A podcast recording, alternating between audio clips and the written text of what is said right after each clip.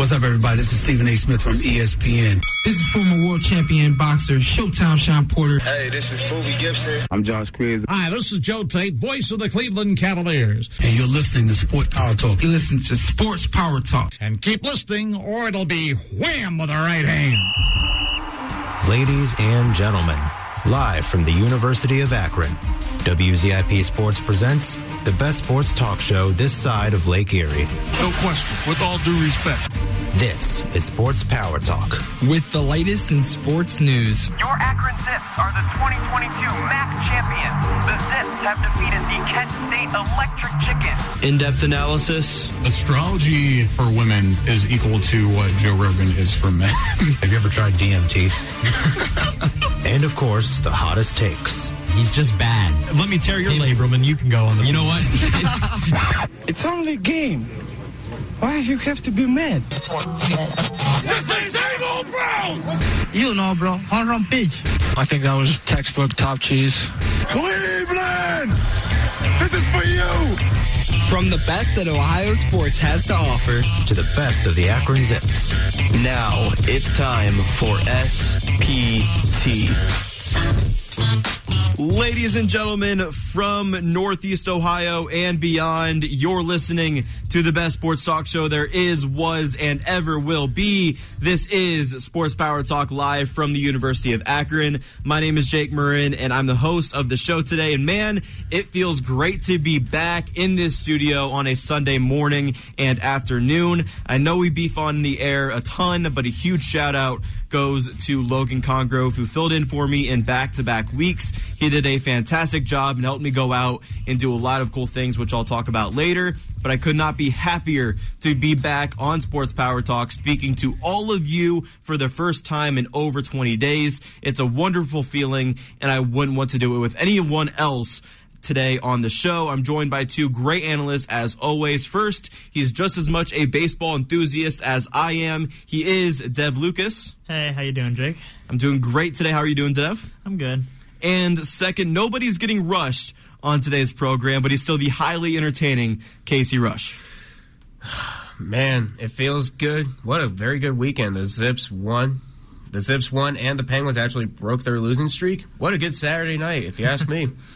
Don't like to hear that about the Penguins, but yes, some good Zips basketball over the weekend, and we'll talk about that here very shortly. We're going to have a lot of fun on today's show. We'll end the show talking about the Cleveland Guardians and the upcoming MLB season. I know Dev and I can't wait for that segment. In an hour, we'll talk about the Cleveland Cavaliers and the NBA. We have a fun game planned for that segment that you won't want to miss. In half an hour, the Zips women's basketball will be our main focus. We'll talk about the headlines surrounding the team with one week left in the regular season. Also, we'll answer all your hot mic questions from our Twitter page at WZIP Sports in that segment as well. But without further ado, let's get into the show and we'll tip it off with our Zips and Ben's basketball team. Our Around the Root question is coming up shortly regarding the Zips' chances in the MAC tournament, but let's get into how they performed this week. First, against Toledo on Tuesday, a rough loss. They lost 84 to 63. The Zips were down 12 to 11 with 12:55 left in the first half. Then they were down 24 to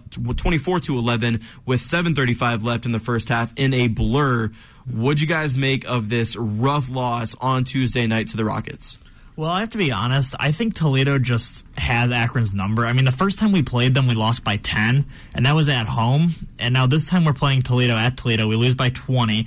Toledo was over 50% from three point range, and that's not a good combination at all. So I'm just worried about when we when we have to play them in the MAC tournament. If and when, I just think that's going to be very scary for the Zips. Yeah, long story short, we were just completely flustered that whole game. We shot 4 from 21 from outside the arc. That's 19% from 3. And it didn't help that Toledo literally made half of their threes. And we and I know we talk about we, they can't stop one guy. They couldn't stop two this time around. JT Shumate and Setric Millner Jr. had 20 points each. The only thing similar with both teams was rebounding. Both teams actually rebounded really, really well.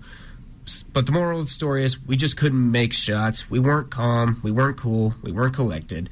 And if we're going to beat Toledo again, we got to come back with a clear mind.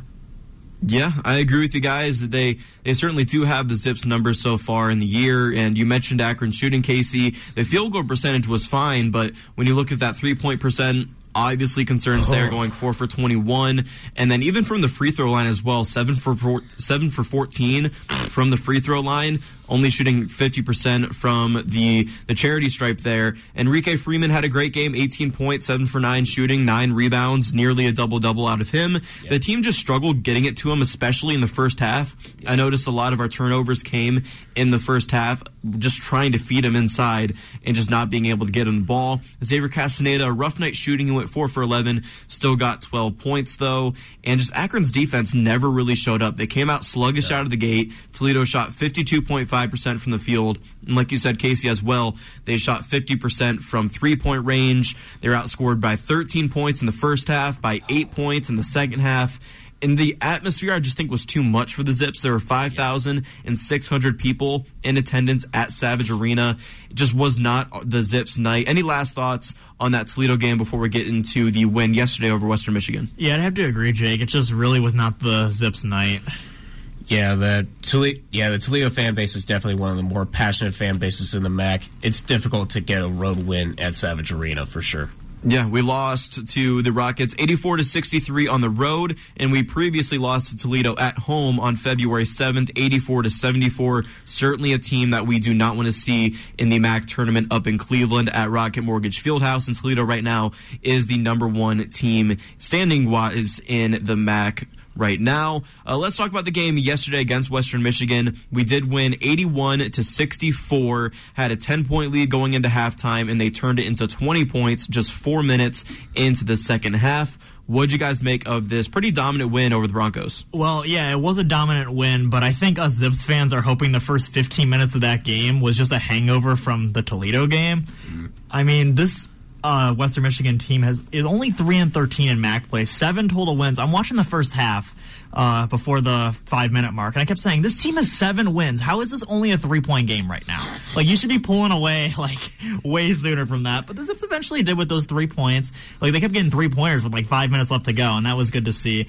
And the Zips ended up uh, shooting 52 percent from the field, and they were 40 percent from three point range. Yeah, it's those slow starts. I'm telling you. Yeah, the game was relatively close in the first half, as Dev mentioned, but then we hit back to back to back threes from Xavier Castaneda, Tavari Johnson, and Trendon Hankerson. That's when we found our groove, and since then there was no holding us back. The Zips, the Zips were forcing the Broncos to turn the ball over. Heck, even the Broncos were forcing the Broncos to turn the ball over. We were out rebounded by a slight margin, but that didn't matter at the very end since we were playing lights out throughout the majority of that game especially with five minutes left in the first half. If we play 40 minutes like that, just imagine what this team could do th- throughout the whole entire season. Yeah, I agree with that, and that's funny, Casey. The the Broncos were forcing the Broncos to turn the ball over. Yeah, I, I literally fell down laughing at one play when they completely threw the ball completely threw the ball away from everybody else. I'm like, dude, the band's not playing basketball. What are you doing? yeah, the Broncos had multiple opportunities and they just did not cash in. That it could have easily been way closer to the end of the first half. Maybe even the Broncos having the lead. I mean, they were yeah. really the turnovers are just. It was pretty funny to see. And you guys mentioned the slow start. I think there's reasons for that. And I'm going to kick it over here to head coach John Groce on the win and kind of mentioning some of the reasons for the slow start against the Broncos. Without further ado, though, here is John Groce unbelievable game uh, from the standpoint of I said this to the guys after the game. Like there's some games and days that transcend basketball, and obviously, you know, Enrique Freeman's been going through some things that are personal, and uh, you know he wasn't available till late this afternoon, right before the tip, and then. G was out tonight because he was ill, and hopefully we'll have him back for Tuesday. And he was supposed to be the primary cover on Norman. You know, obviously Greg's, uh, you know, an all league type defender, the way he's defended all year. So you know, we had other guys that had to step up. You know, I thought the bench mob, we call them, uh, Kobe and Amani and Garvin and Tavari gave us great minutes. And then I thought Enrique's energy was amazing, you know, considering everything he's, uh, his family have been through. So it was, uh, and then Castaneda was good tonight. I thought Hankerson was really good. I thought those guys' leadership was important tonight. Um, and, and it was great. Their voices carried. They talked. I thought we were pretty connected you know, we'll look at some things we need to clean up, I'm sure. I thought our defensive details, we lacked some discipline a few times late in the game when we were up. Um, and I thought we took a few bad shots in the second half where we settled. But all in all, um, you know, good win and uh, happy for the guys that they came together when it would have been easy with G out and you know Reek getting here, you know, just before tip off to have excuses, and they didn't have any. So I thought that uh, that was the most positive thing about uh, about the day, and was really proud of them.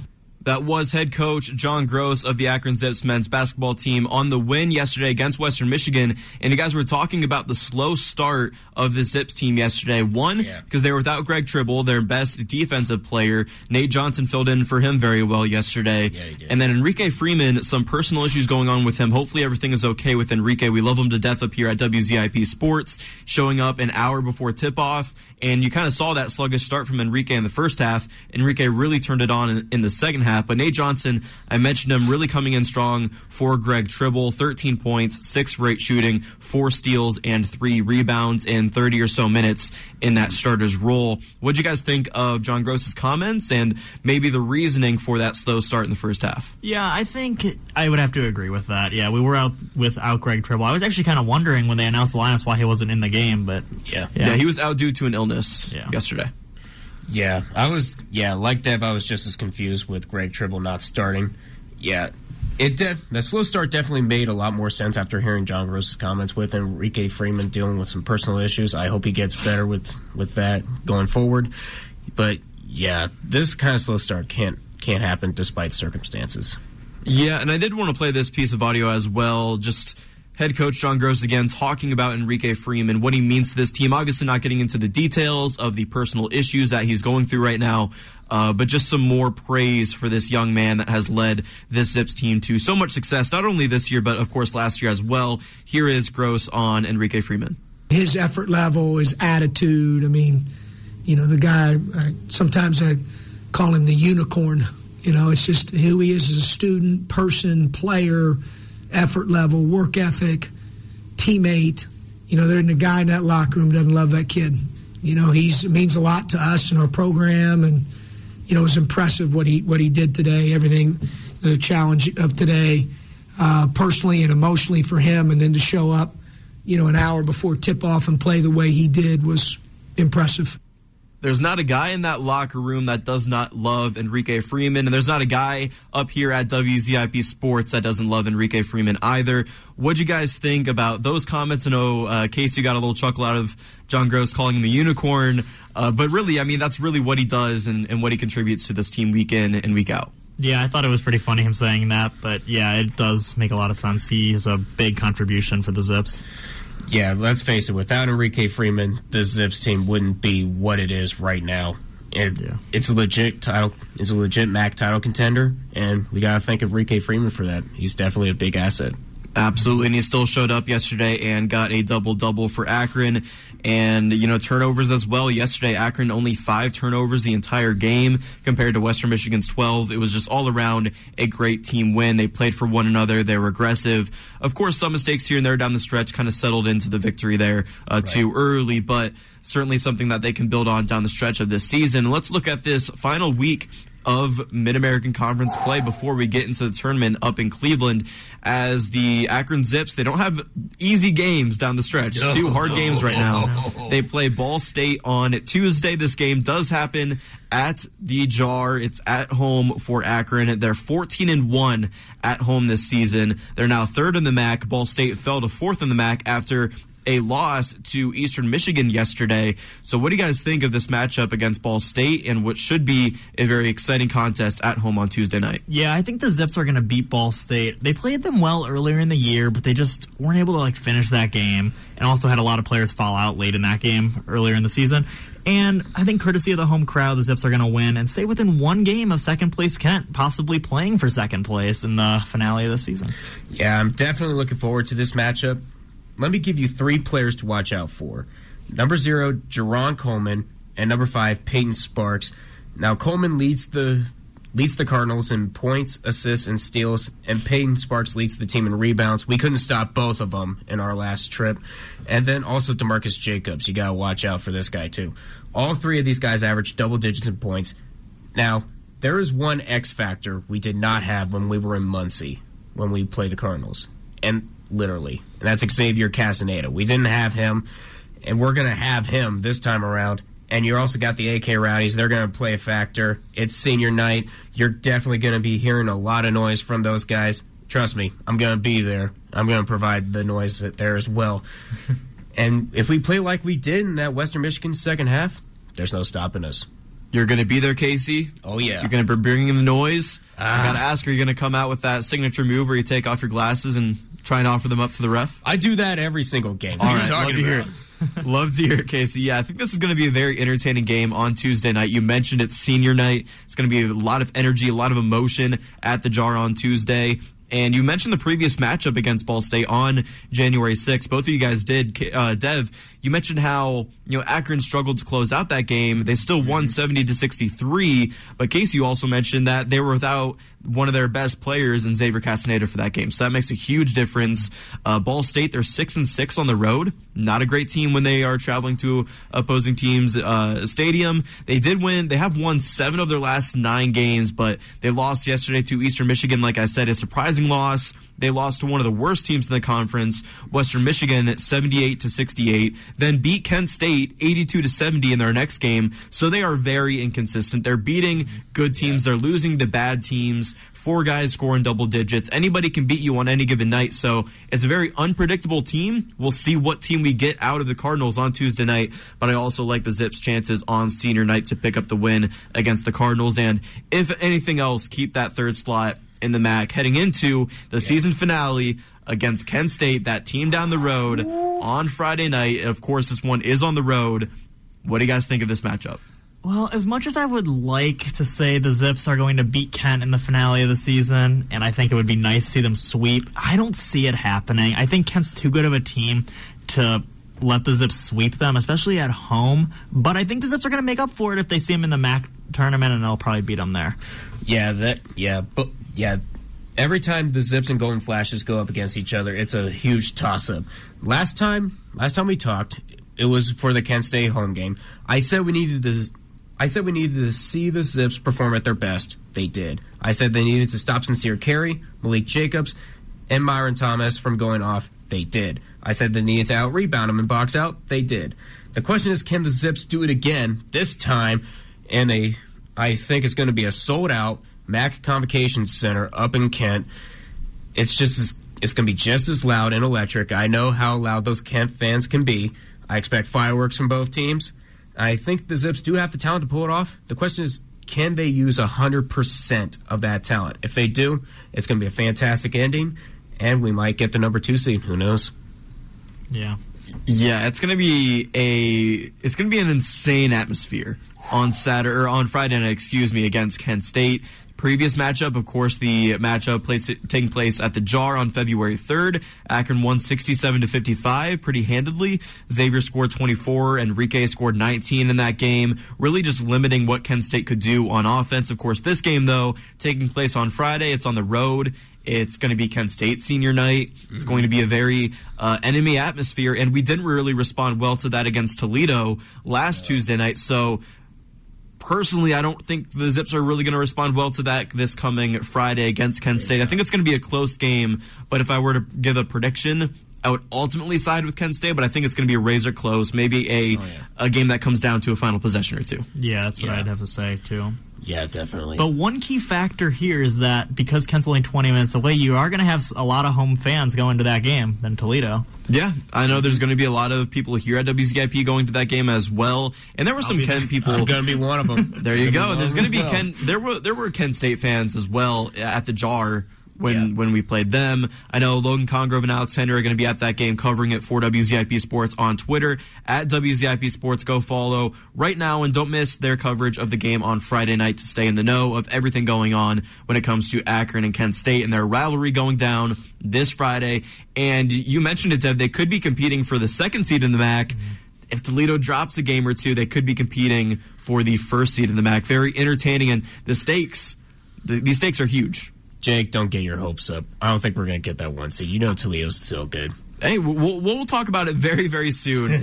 Let's get into some other headlines with this team. Let's preview that MAC tournament that is just, you know, two weeks away at this point up in Cleveland at Rocket Mortgage Fieldhouse. I want to ask you guys, what would winning out do for this team? You know, we mentioned Ball State. We all think they're going to pick up that win. Kent State a lot tougher, but a game that we could win. What would winning out do for the team as they approach the MAC tournament? I think if you win out, you're going to have so much confidence that even if you do have to face Toledo in the MAC tournament, I think that'll carry you over to beat them, in my personal opinion. And I think they potentially could win the MAC uh, tournament and maybe even win a game in March Madness. I mean, who knows? That's kind of what I'm looking at right there. Yeah, it's definitely going to send a message out there that we're not horsing around this year. Winning those last two games is going to give all the momentum to this hungry Zips team. They're going to look to defend their crown. And we had a five game winning streak to end the regular season last year. A lot a winning streak at the end of the year can can definitely bring a lot of momentum into that tournament. Just look what happened last year. Especially over two of the top four teams in the MAC. This is going to be a huge week for the Zips if they can pull this off. Yeah, I agree. It's going to be huge if they can win out uh, before they go up to Cleveland for the MAC tournament. It would jump them to potentially second place in the MAC and give them an easier route to becoming back-to-back MAC champions. Wins over Ball State and Kent State would solidify their spot in the standings, which would be huge for their confidence, like you said, Dev. And look, when it comes to these tournaments, what matters is confidence. What matters is momentum. You could lose 10 games in a row, but if you win those last three, those last five games before a tournament, you're in good shape because you have the Absolutely, momentum heading into it. And I think that would be huge for the Zips to accomplish here if they can win out this season. Of course, last season, that's not how it went. They lost their last game to Kent State last year, and they still ended up winning the MAC tournament. So even if they lose the season finale this year to Kent State, all hope is not lost, but it would give us a chip on our shoulder, if you will, for us to win out this season against Ball State and Toledo. One last question as it regards to this uh, men's Zips basketball team, guys. What's your seed prediction for the Zips in the tournament? Right now, they're sitting at number three. Toledo occupies the first spot. Kent State occupies that second spot. And Ball State, who are playing on Tuesday, they're right behind us at number four. I think the Zips are staying right where they are at the number number three seed. Like I said, I don't see them beating Kent, but if they beat Ball State, I think that pretty much will solidify their spot as the number three seed. Yeah, I think the number three seed is definitely the most likely. But even, I don't care if we end up number two, number three, or number four. I still like our chances going into this MAC tournament. If last year proved every anything, it's that the Zips love being the underdog. The Zips are just as dangerous this year as they were last year, and you got Toledo and Kent looking for revenge and stealing the crown. I am. This is going to be one of the more highly anticipated MAC tournaments of all time. I just cannot wait. But I think the Zips do have a chance to pull off back to back. And didn't they enter last year as the four seed? Yes, they did. And they Mhm. won it. So yes, they did. They beat Buffalo and they beat Toledo, which gives us a lot of problems. And and then you got Kent State, who did who did release that rap track that would even make Antonio Brown cringe. I Oh, think man. that was part. Of, I think that was part of the reason why we won that last game as well. Yeah, it was a great MAC tournament last year. Being able to cover that for WZIP Sports was an honor last year in Akron's route to a MAC title, beating Buffalo, beating Toledo, and then beating Kent State in the championship game. It was a storybook ending last year. Let's see if we can get the storybook ending this year as well. But I agree with you guys. I think the third seed is pretty realistic for the Zips right now. My prediction is that Akron ends the year 21 and 10, which means they split the games remaining 1 and 1. They beat Ball State, they lose to Kent State. Hopefully Kent State falls to Ohio in Athens. That'd be a huge loss for Kent State and I think it could happen. Ohio is definitely one of those sleeper teams in the MAC Oh, right yeah. now. Also really good at home. Exactly. Yes, they are. And Ball State Toledo, that game on March 3rd is huge if Ball State could potentially Oh. pull off the upset against Toledo. But again, the realistic pr- uh, prediction out of me is they'll remain third in the MAC. They are only two games out of first place, but I just think that they'll stay at, at the third seed, which means they would play Buffalo again in the first round, which is a great matchup. We've beaten Buffalo both times this year, 81 to 64 and then 86 to 66. So dominating games this year when Akron plays Buffalo. So I'd love to see Buffalo in the first round of the MAC tournament. Absolutely. One more thing before we go to break, and this is our around the root question for this week, where we debate around the table and bring it to you via our Twitter page at WZIP Sports. And this question is simple. What's your confidence level for the Zips in the MAC tournament? So we have brackets of percentages here. We have 0 to 25%, then 26 to 50%, 51 to 75%, and then 76 to 100%. So how confident are you guys for the Zips to repeat as MAC champions and get it done in Cleveland in about two weeks or so? Yeah, I would say between that 51% to 75% range. I just, Toledo's a team that worries me. That's all. I just don't know if they could beat them in a potential championship game. So we're just to have to hope that Toledo doesn't win. I think that's pretty much what you got to hope for. Yeah, I highly doubt Toledo's to be releasing the cringy rap track on Snapchat anytime soon, leading them to a loss. But I think I'm around that. I'm about 76% confident.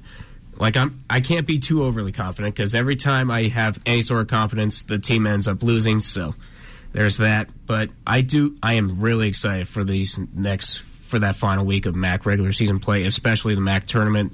It's it's going to be a good, it's going to be a good couple weeks. Yeah, I'm just excited for March, guys. March is such a great month for sports, college basketball, of course, getting into March Madness and these these conference tournaments as well. Baseball's coming back. Dev and I are very excited about that.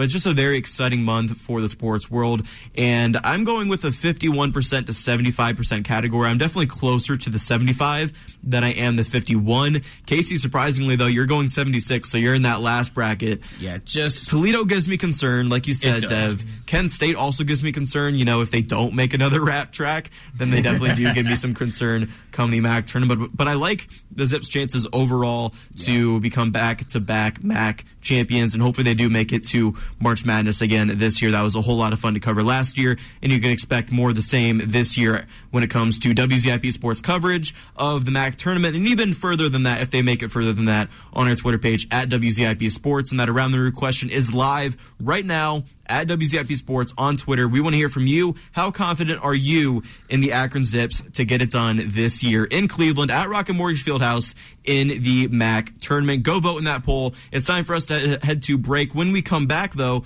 we're going to transition to the Zips women's basketball team. We'll talk about the biggest news surrounding that team and Melissa Jackson. Also get into their week in review and talk about their chances in the MAC tournament as well. You're not going to want to miss it. It all happens next right here on 88.1 WZIP on Sports Power Talk.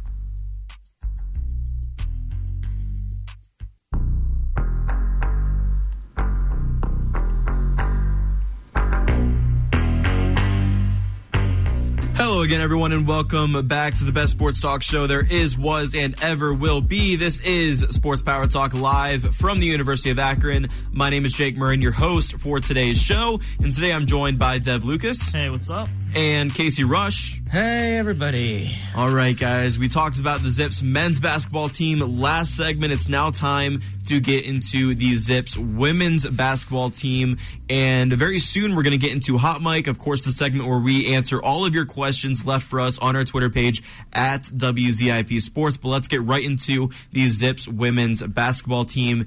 And rather than talking about a game to start off the bat, we have a huge headline. It was released on Tuesday that Melissa Jackson, head coach of the Akron Zips women's basketball team, would not return to the team after the season as her contract expires on June 30th.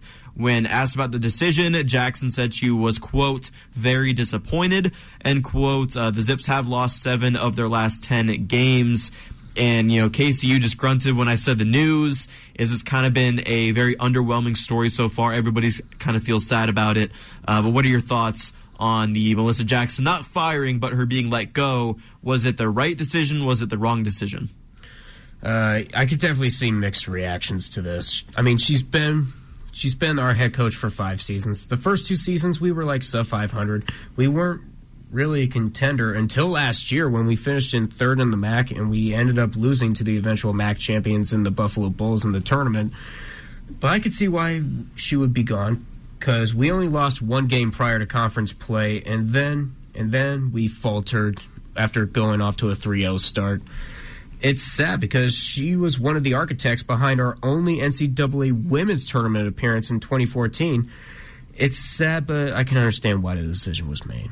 Yeah, uh, I mean her coaching, her head coaching record is 55 and 56, so it is yeah. below 500 technically. Yeah. She has the chance to send them to their second consecutive MAC tournament, and I say a chance because yeah, as you were saying, Casey, uh, they started off 12 and two this season, and honestly, since the end of the third quarter at Bowling Green. It has not been the same. It was, I think they gave up like 40 points in the fourth quarter against Bowling Green. And ever since then, this team has looked like a completely different team. And yeah I don't know. I just can't say that I'm surprised, and uh, we'll just see. I mean, I don't know. It'd be kind of crazy if they go on a Cinderella run in the MAC tournament and they still don't restructure her contract and like re- bring her back. I would love to see it. I would love to see this team just band together, play for one another, play for Melissa Jackson down the stretch. Yeah, that's and, what I'm hoping for. Yeah, go out there as an underdog Cinderella story, win the MAC tournament up in Cleveland for the women's side of things, and just that storybook ending for Melissa Jackson and her tenure here at Akron would be amazing to see. But overall, with the choice, I think it was the the wrong decision in all honesty. I just don't understand yeah. it. Jackson's passion for the women's Zips basketball program seemed to be unmatched from an outsider's perspective, it seemed like the players respected her and were receptive to her style of coaching. They responded well to her advice and her critiques. And this is a year where the Zips were making records in the beginning of the season for the best start in program history. You guys mentioned it. And at the time, the idea of the head coach being let go was blasphemous. And now here we are talking about the headline and Jackson's her her track record for the Zips head coach is a good one. You mentioned the the overall record, Dev, but she has led the Zips to 15 plus win seasons in four of her five years with the program. Has a good chance at getting them back in the MAC tournament here. In, in this decision, you can debate if it's right or wrong, but at the time it was it was put into effect, right? what are the Zips playing for down the stretch now? Are they playing for her? Are they playing as a team, or is all hope lost coming down with two games left and then a MAC tournament to be played in Cleveland. I mean, maybe if you go to the MAC tournament, I think your goal, your ultimate goal is to win the MAC tournament, and if you do that. I mean, maybe the hearts will grow three times the size, as me and Casey were talking about off air. Yeah. I mean, I don't know. It's that's pretty much what you have to do. Hey, I've seen crazier tournaments in the past. Maybe Akron. I would I would pay legitimate dollars just to see this, just to talk to the script writers and say, hey, let's have Akron win the MAC win the MAC women's tournament for their head coach. I would definitely I would definitely love to see that.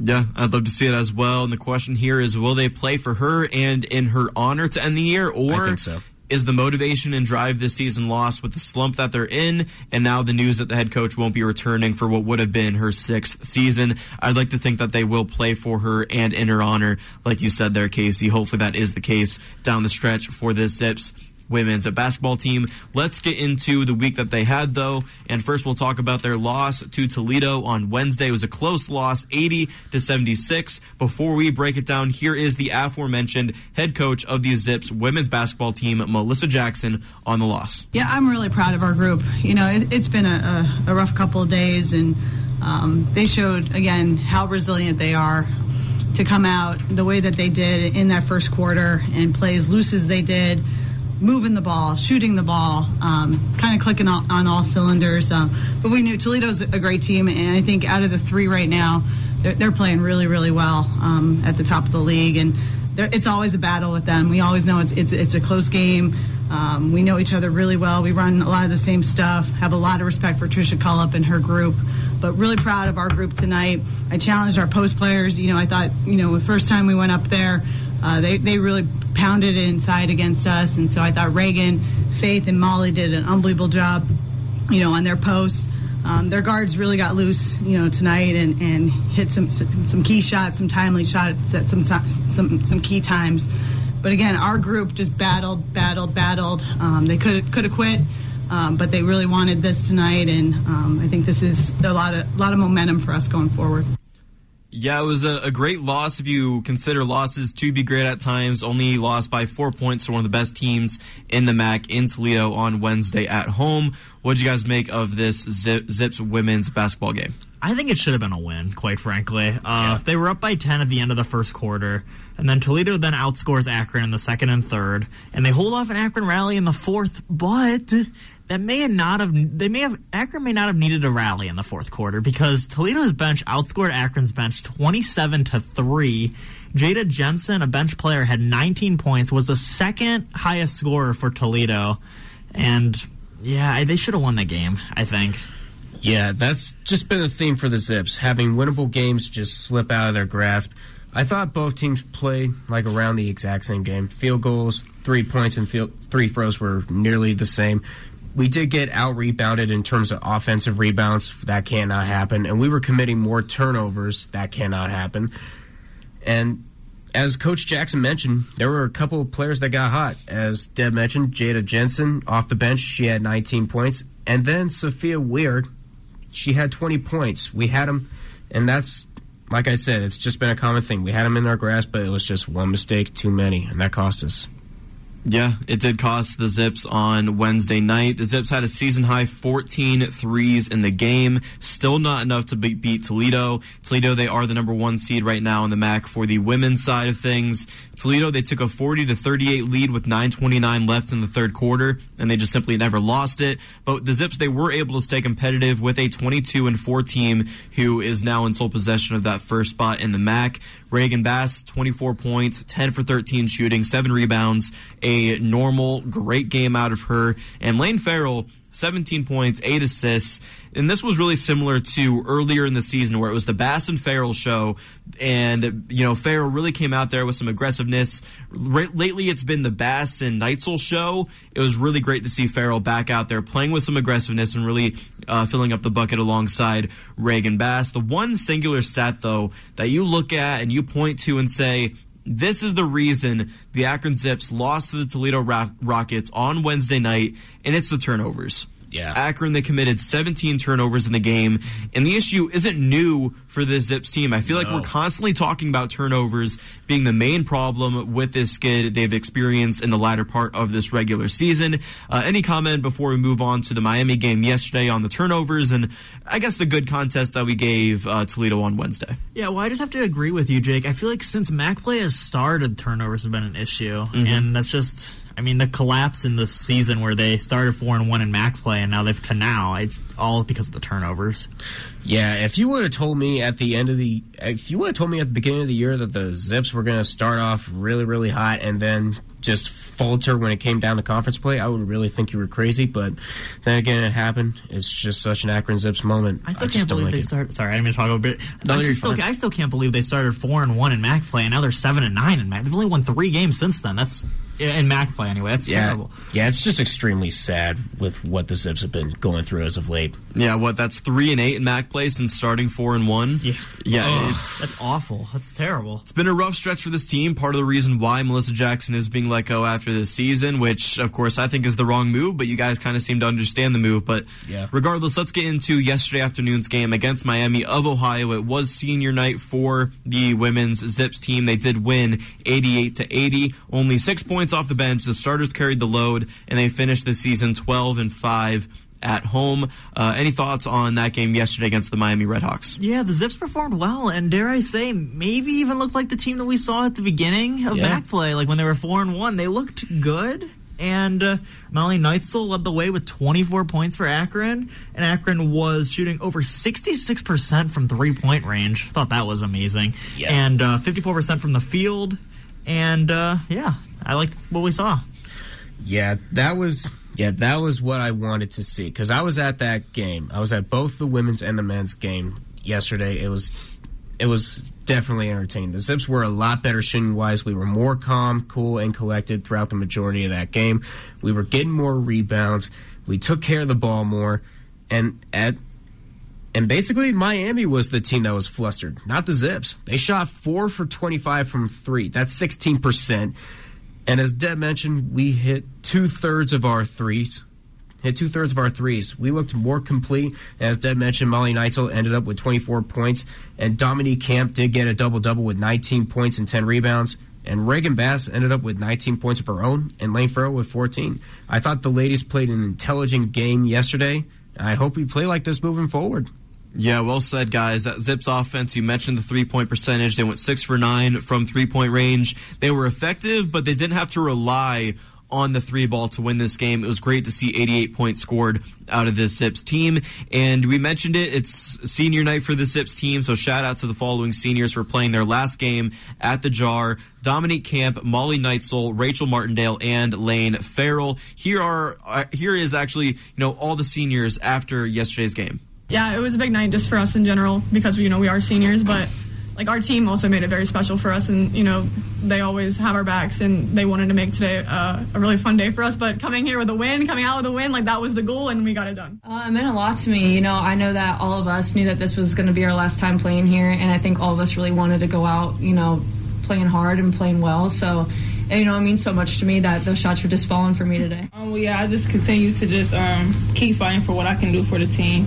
Um, I know that I can um, fill up the stat sheet in different um, areas, and I just want to continue to do that for the team. Yeah, honestly, it meant a lot because this game was huge for standings, tiebreakers, and everything. So just even to be, like, be on the bubble, it honestly meant a lot for us to knock off Miami. Yeah, that was Rachel Martindale, Molly Neitzel, Dominique Camp, and Lane Farrell in that order. And Rachel Martindale really bringing the fire to that post-game press conference there in the beginning of that clip.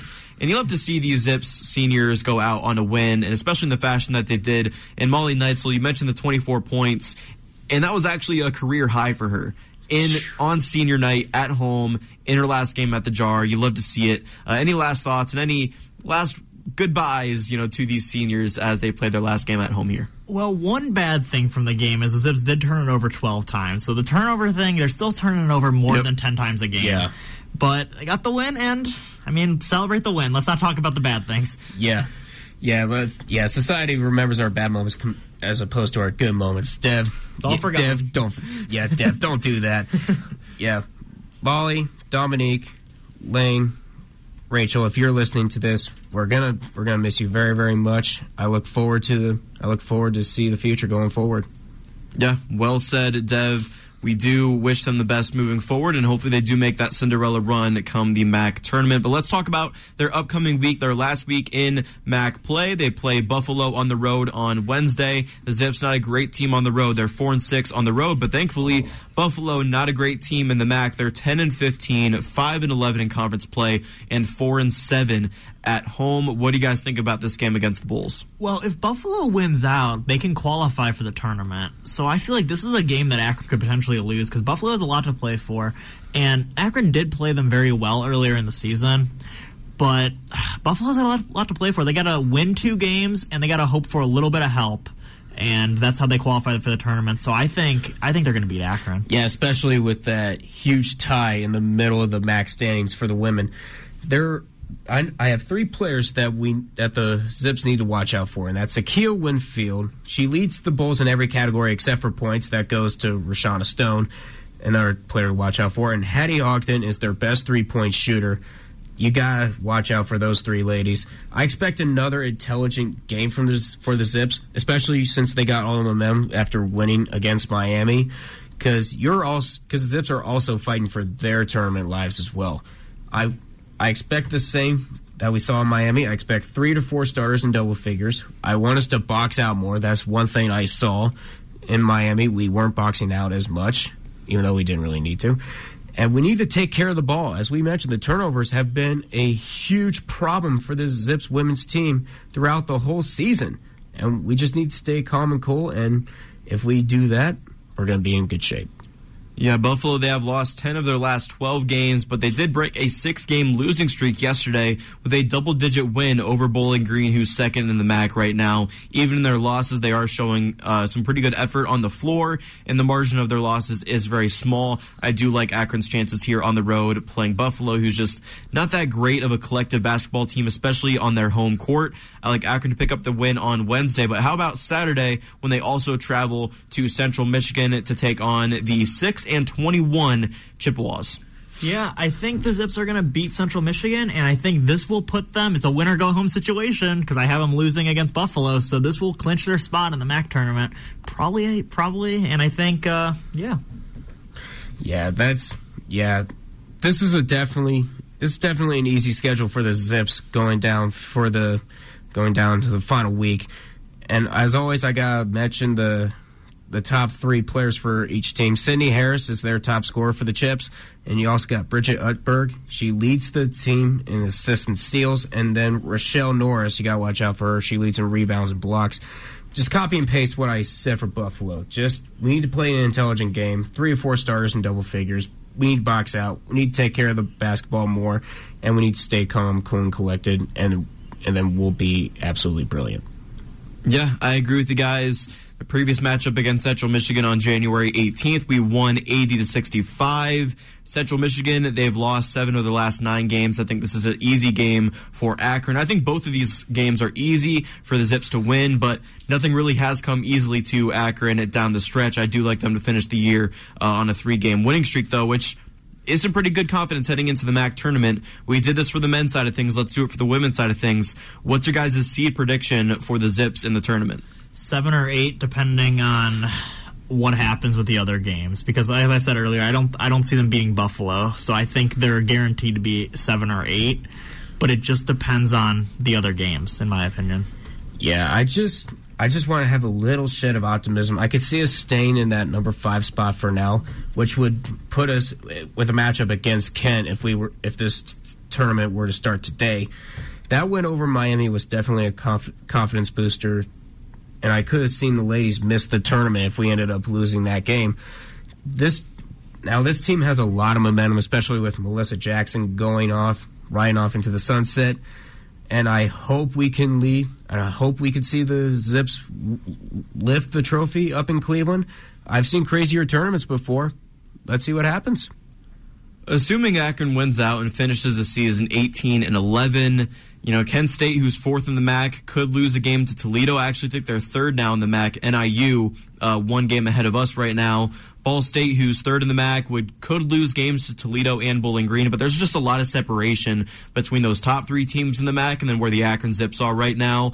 They are four games behind Kent State and seven games behind Bowling Green, so those losses don't truly matter. And Akron likely stays the fifth seed in the Mid American Conference, in my opinion, which means right now they would actually play NIU, but I would love to see that game against Kent State in the first round of that MAC tournament. Just give me the popcorn and let's see the Akron Zips play Kent State. Hopefully, you know, they do pull off that Cinderella run for Melissa Jackson and for and for those four seniors that we just talked about. We'll see how it goes for the Akron Zips uh, women's basketball team, not only down the stretch, but also as they prepare for MAC tournament play in about two weeks or so. Without further ado, though, before we head into our second break of today's show, it's everybody's favorite segment. It is time for Hot Mic. Yay.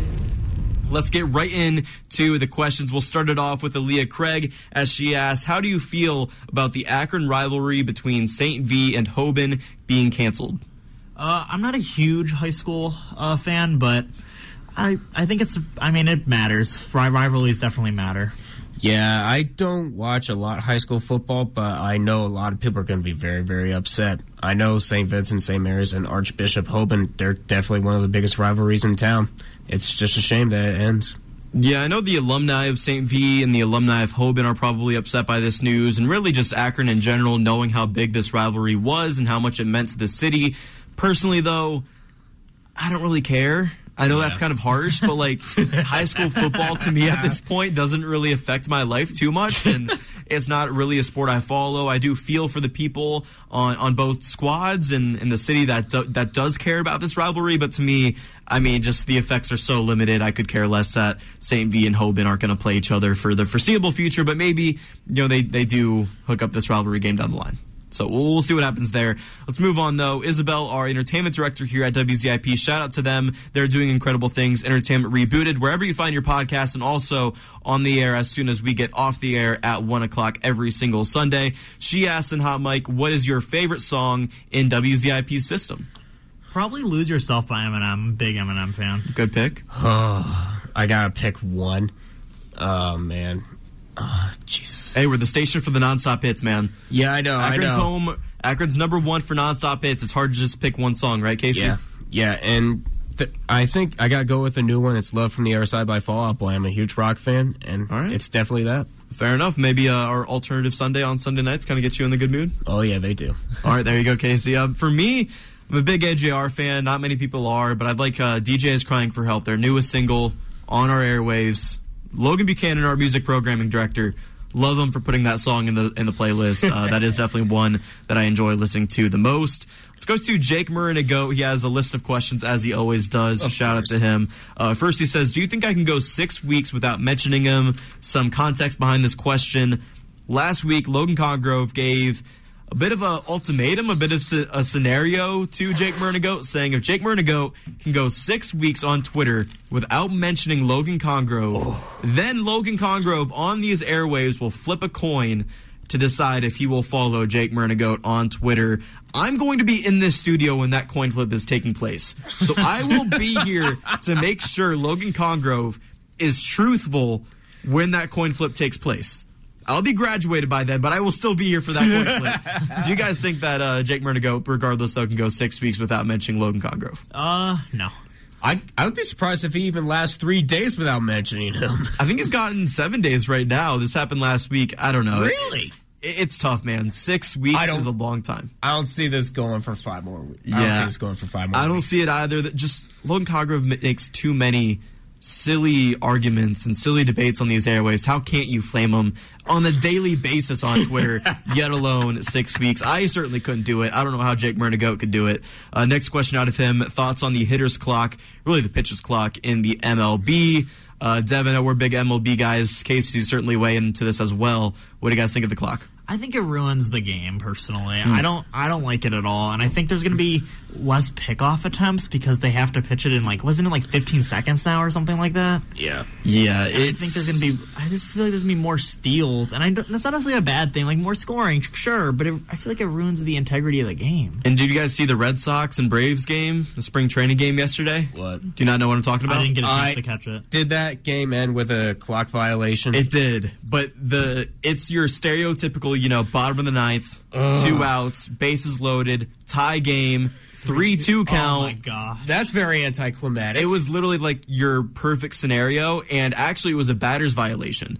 He didn't get in the batter's box in time, so strike three was called. He was called Oh, out, and in spring no. training, games can end in ties. So the game ended in a six to six tie mm. with bases loaded, two outs. I hate this Yeah, rule. I- I hate this rule. Yeah, Rob Manfred. The game lasts.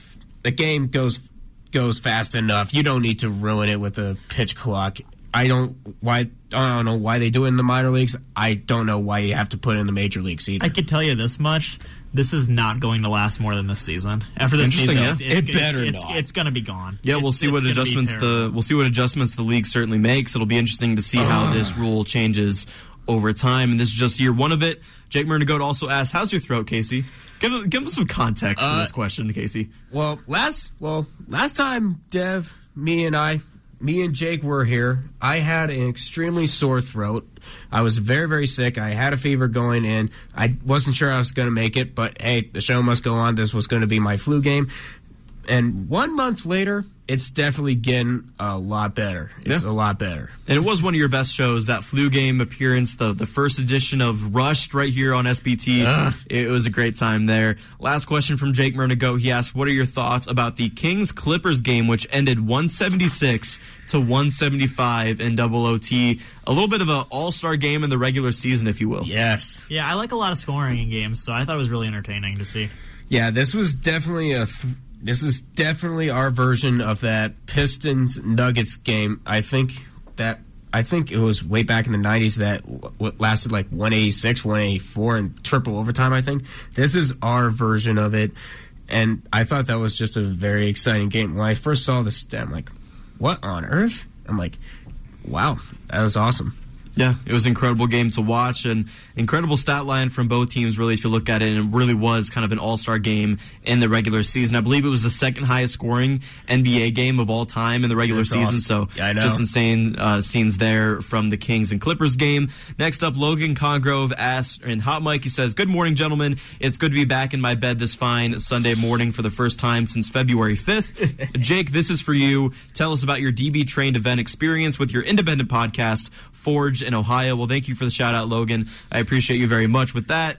And yeah, that was one of the reasons why I was off SPT for two weeks in a row. There was a branding event down in Columbus, Ohio at Immortal Martial Arts Center, one of the uh, best MMA gyms in all of Ohio. And they're hosting a branding event there for a nonprofit organization. It is called DB Trained for uh, D- Daniel Bruce, or DJ as people call him. It was just a great time. I got to interview a lot of fighters, got to really make that solid connection. And things for Fortune Ohio are are on the up and up. So if you haven't checked it out already, I do encourage everybody listening. If you're a fan of any combat sport or MMA, go check out Fortune Ohio wherever you get your podcast. Appreciate you, Logan, for asking that question. Just two more questions in this hot mic edition before we go to break. A first time question asker, I believe. It's Liam Colo.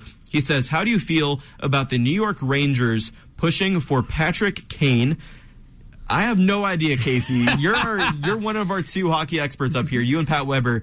Uh, I have no analysis when it comes to this question. I don't even know who Patrick Kane is. So, well, Patrick Kane help us, is help us. Yeah, Patrick Kane is the star player for the Chicago Blackhawks. He was a huge part of the Chicago Blackhawks dynasty in the early 2010s when they won three Stanley Cups in six seasons.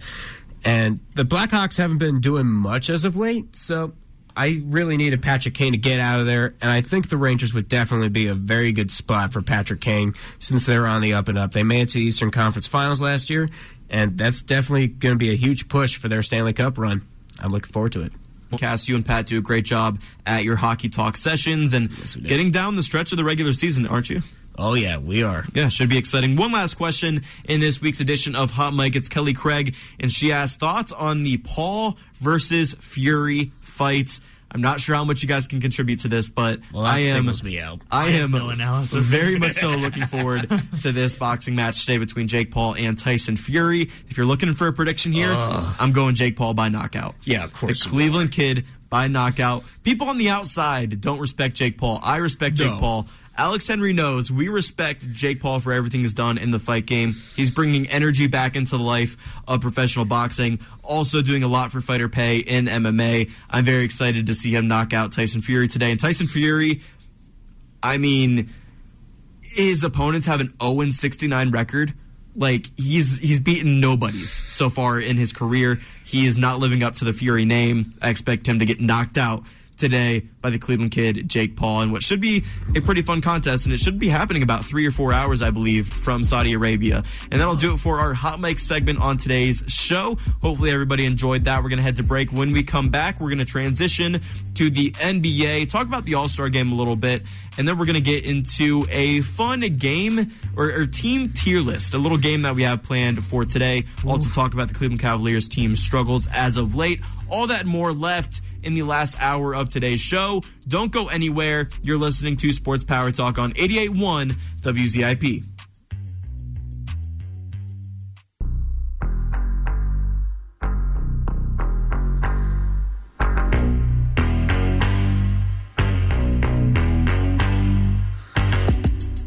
What's going on, everyone? Welcome back to the best sports talk show this side of Lake Erie. Of course, you're tuning in to Sports Power Talk here live from the University of Akron. My name is Jake Murren, the host of your show today, and today I'm joined by two great analysts as always. First, Dev Lucas. Hey, what's up, guys? And second, Casey Rush. I know I'm not going to be rushing anybody today, but I can't wait to talk about this All Star game. I got plenty to say about that. Yeah, Casey, let's get right into it. We're going to talk about the NBA. We're going to talk about the Cavs. We have a fun game planned for this segment as well. But we're going to kick it off with the All Star game. And I'll throw it right over to you, Casey. Mm-hmm. You know, Team Giannis beat Team LeBron 184 to 175, but it seems like you weren't too impressed. Well, honestly, I thought the game was pretty good in the first quarter, and then Team Giannis pulled away. However, if you notice in the fourth quarter, Team LeBron had a, had the foundation of a comeback. He actually scored 36 points, but then the 24 point twist prevented any sort of comeback from happening. I hated I hated that one. I absolutely hated it. Yeah, it was a rough game to watch. I honestly, I'm not going to pretend that I watched the entire game. The MVP was Jayson Tatum. He got uh, 55 points, Well six deserved. assists, 10 rebounds. What did you guys think of the live draft, though? Because that was a big headline going into this. They were doing the street basketball rule set of going into it, drafting right before the game. What did you guys think of that? Yeah, I thought it was different. I uh, I liked it a lot. I just felt like it took, it made it feel more relaxed. Personally, I, I liked that. Yeah, yeah, that was definitely a very good addition with that live draft. I saw it as a throwback to grade school when you're picking your teams for a pickup game. One disadvantage of that twist is that you can't discuss game plans ahead of time with your team because you're basically stuck with them because you're basically it's like a Cadbury Creme Egg. You don't know what you're biting in. You don't know what filling is in there until you bite into it. And this adds the challenge to the captains as they discuss strategy, and I thought it was pretty nice. Yeah, I just think the draft was too long. I mean, it had some funny moments in there, like Giannis trying to pick Ja Morant as a reserve when Morant was a starter. Like that was kind of funny. You know, Nikola, the Nikola Jokic scene was pretty funny when the last two picks were Jokic and Lauri Markkanen, I believe, and Jokic just stood up and walked over to LeBron, not wanting to be the last pick when he thought he thought he was the last pick. I, I think I understand that he thought he was. I know from experience you don't want to be the last pick. They always say best for last. I'm like, yeah, right. But they were drafting the starters second. Like they drafted the reserves first. And I don't understand this idea of drafting the reserves first because you don't want to hurt Yeah. people's feelings for being drafted last. No. You're an uh, NBA All Star. You're playing at the highest level possible. You've earned it. Why are you going to feel a certain type of way if you're the last pick in the All Star game? I like you're, you know how many uh-huh. people are sitting at their couches or going on Right. vacation during the All Star game? Exactly. That play on the same team as you. Why I don't understand the feeling of these players and why they would feel any type of way for being picked last. But it was a funny scene there with uh, Nikola Jokic. What do you guys think though? Like the the the energy behind this game, I think, was lacking. Not many people really cared about it. I didn't really care about it. Three point two million people viewed viewed the game, which was actually down thirty two percent from last year. It's going to get worse. Are there any ways to improve this NBA All Star game? No, well, maybe yeah, if you consider this an improvement, but it's not really. I think they just do do away with the whole thing. Just make it. Make, I'm serious. It's make it a title. It's the it's the same conversation we had about the NFL Pro Bowl. It's just make it a title and just keep the events. Just that's all you do because it's no one tunes in to watch these things. It's just it's a title. Just say you're an NBA All Star. That's that. Yeah, exactly. Just add some. Exactly. Just maybe add like a trophy for the winning team for it. That's what the NFL does. And I watch a lot of international sports like Australia rugby does, has the state of origin where you have New South Wales players going up against Queensland players. They have a shield that they play for. Just add that. It, would be absolutely amazing. It would be absolutely amazing to do. And also get rid of that 24 point fourth quarter twist. That was absolutely useless. You didn't need that to force a comeback like LeBron can do that well enough with the timer. The MLB remains, and also go back to the East and West, East and West format back in the day. The MLB continues to do the American League versus the National League. That still draws in a crowd. Just go back to that. It'll definitely be amazing. It'll bring back a lot of your former viewers. Definitely. I feel like defensively though there wasn't a lot of effort. Oh yeah, I mean these Oh, yeah. players don't. It's, And the All Star game. What right, and that's that's part of the reason why I think people aren't tuning in because there's not a lot of effort. And I understand it. Like you don't want to get hurt because you're right No. around mid-season form. If you get a serious injury in the All Star game, you have a chance to miss the playoffs. Like it's something that matters like that. But I mean, it's just like it's hard for me to say don't do away with it. That's kind of how I feel. Yeah, it's yeah, especially with the injuries you mentioned with Giannis and LeBron both both getting injured mid game and then having to sit out. That definitely took away. That definitely took away from a lot of the All Star game for sure. Yeah, and it's when you know these players they don't care about the game. Why should we, as viewers and consumers of that content, care about the game either? I agree with you, though, Casey. I was actually going to bring it up too. I think making it East versus West could be interesting again. Oh, yeah. and then I think they should also keep the emphasis on playing for charities. I think that's a great touch they've included in the past couple of years, but. I just don't know what else they can do to make this game uh, viewable, really make people care about it and make people want to watch it every single year. It is nice to see these players play all together and see the different combinations. Like, you know, Kyrie Irving and LeBron James were on the same team. Uh, er- Ernie said, Cleveland, this is for you when he drafted Kyrie. So, like, there are certain things like that that are entertaining, but really, I just don't think many people get up uh, to watch the All Star game every single year. One other thing I wanted to talk about in regards to the NBA before we talk about the team tier list and the game we want to get into is Russell Westbrook and the new addition for the Los Angeles Clippers. Westbrook, he was waived by the Jazz, and after clearing waivers, he joined Kawhi Leonard and Paul George with the Clippers. He was quoted saying that he now feels like he's around players and coaches that want him to be there. Now that's a good feeling. This is the fifth team he's played for in his career. My question to you guys is what does this do for the Clippers and is this finally a destination for Westbrook to succeed in? I mean, it'd be nice to see the Westbrook that was on the Thunder way back then. Oh but, yeah, definitely. Um, and it, it didn't surprise me that they that he's on the Clippers now. I think that's. I mean, we'll see. Yeah, it's definitely good to see West, Russell Westbrook. Sorry, Westbrook. He definitely found a new home with the Clippers. He actually did solid in his Clippers debut with seven, 17 points, 14 assists, and that 176 175 double overtime loss to the Kings. We mentioned that earlier. If you just ignore his seven turnovers, you should be okay. The Clippers have just been a turnover bakery in Crypto.com arena these last couple months. Yeah, I'd be more concerned with the turnovers more than anything, but Russell Westbrook is definitely a good fit for the Clippers. Yeah, and it was seven turnovers in his first game with a new team. So you can't really consider that and put a lot of weight on that stat that he had seven turnovers. He's still figuring things out. He's still figuring Yeah. out the scheme that they have there in LA for the Clippers. And I really like this fit for Russell Westbrook. I really like this fit with the Clippers. I think the the trio of Kawhi Leonard, Paul George, and Russell Westbrook will work really well in the West right now, where you know the the Nuggets are kind of running away with the division right now or with the conference. Yeah. But everybody else is kind of you know com- contenders there in the West, Yeah. and we'll talk about that very soon.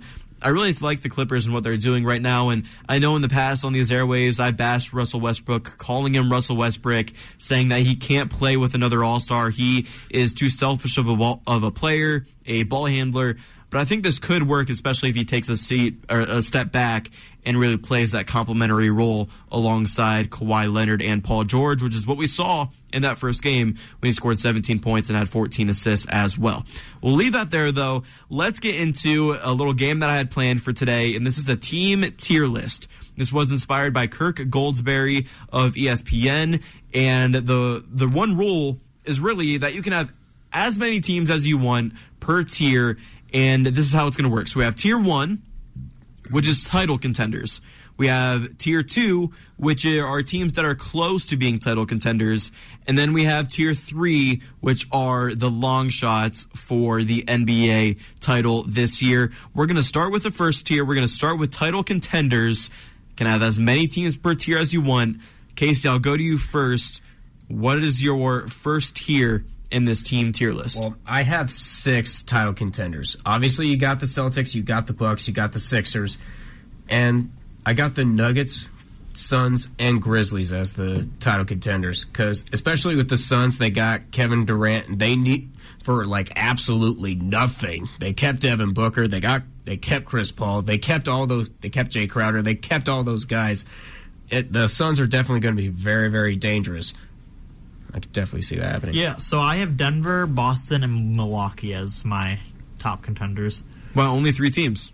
Uh, I I don't know. I'm I'm thinking Denver's gonna run away with the West personally, and then that's kind of where I'm looking at it. All right, fair enough. So for me, you know, when it came to this first tier, the, the, the top shelf, if you will, of title contenders this year in the NBA, I thought to myself, NBA Finals, who's ho- who's hoisting that trophy? Who could I see as the NBA Finals and the NBA champion at the end of this year? So I actually have six teams here in my first tier because I could see any of these teams realistically winning the NBA Finals this year. First, the Boston Celtics, of course. Jayson Tatum and Jaylen Brown have the best record in the entire league, and they could very well find themselves back in the finals this year. Second, I have the Milwaukee Bucks. Giannis, you know, he can lead his team to another NBA title, but have to, he'll have to do so uh, through a gauntlet of Eastern Conference teams.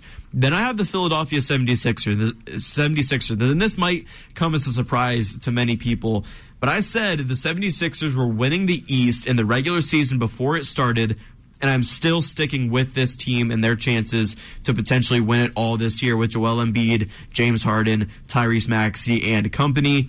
Then I have the Los Angeles Clippers. And people might call me out for this one, but I could actually see the Clippers wing it all this year.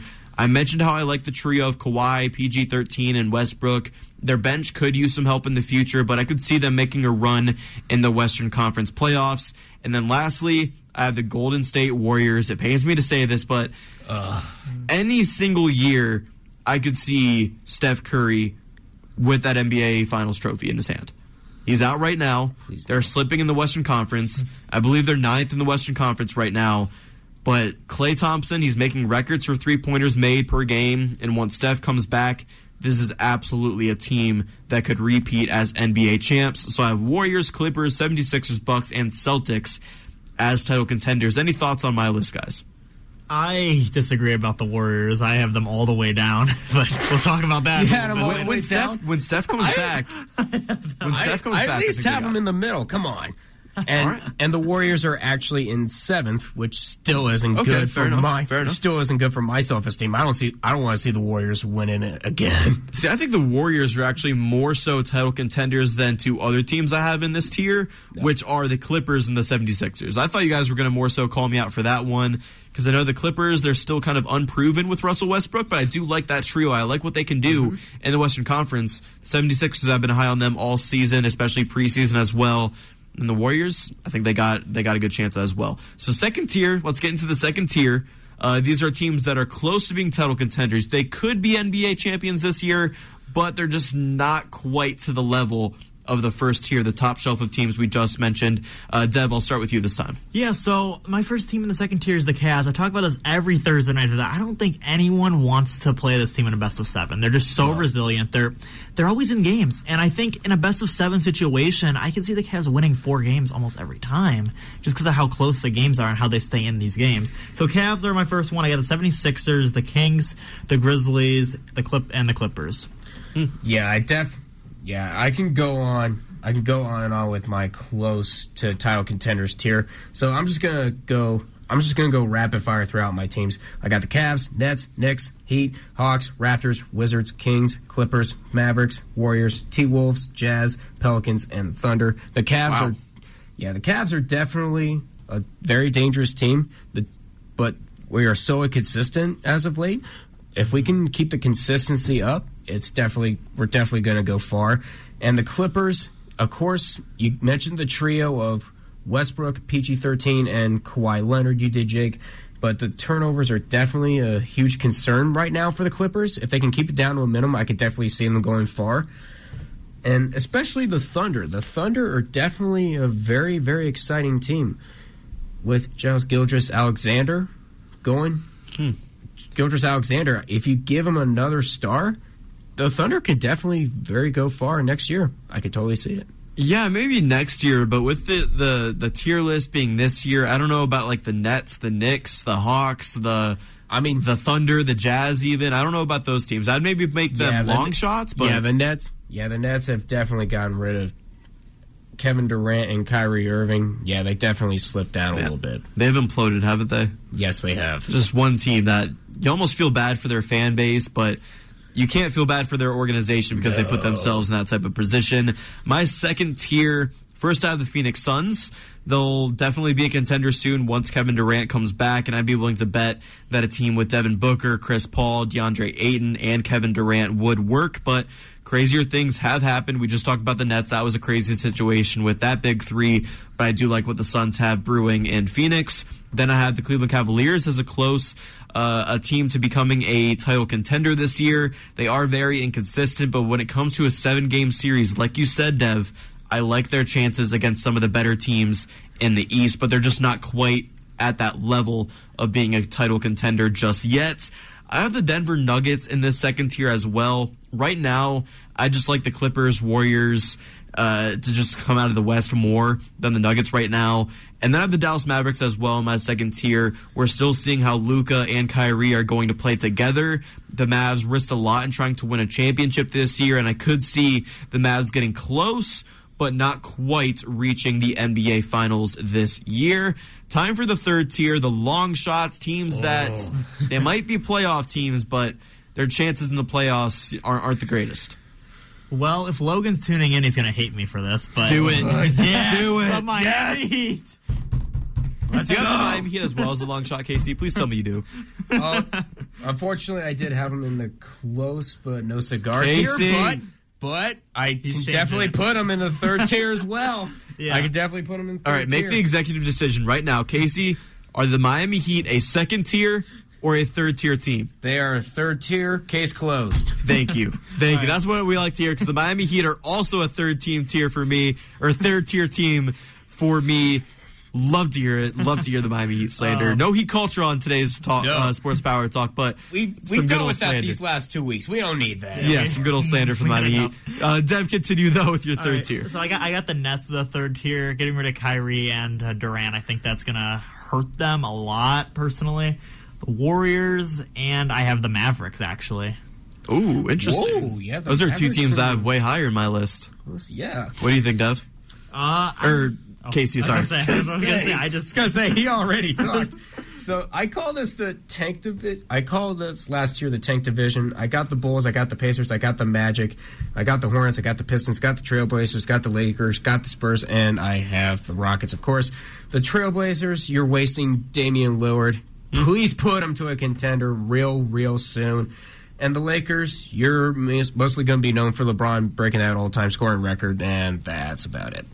And the Magic, I keep hearing a lot of Orlando fans saying, "Oh, we're going to be contenders. We're going to be contenders." Uh, right now, you haven't seen much of. Right now, I haven't seen much of you guys. So until you end up making it to the playoffs and win four games, I might talk about you.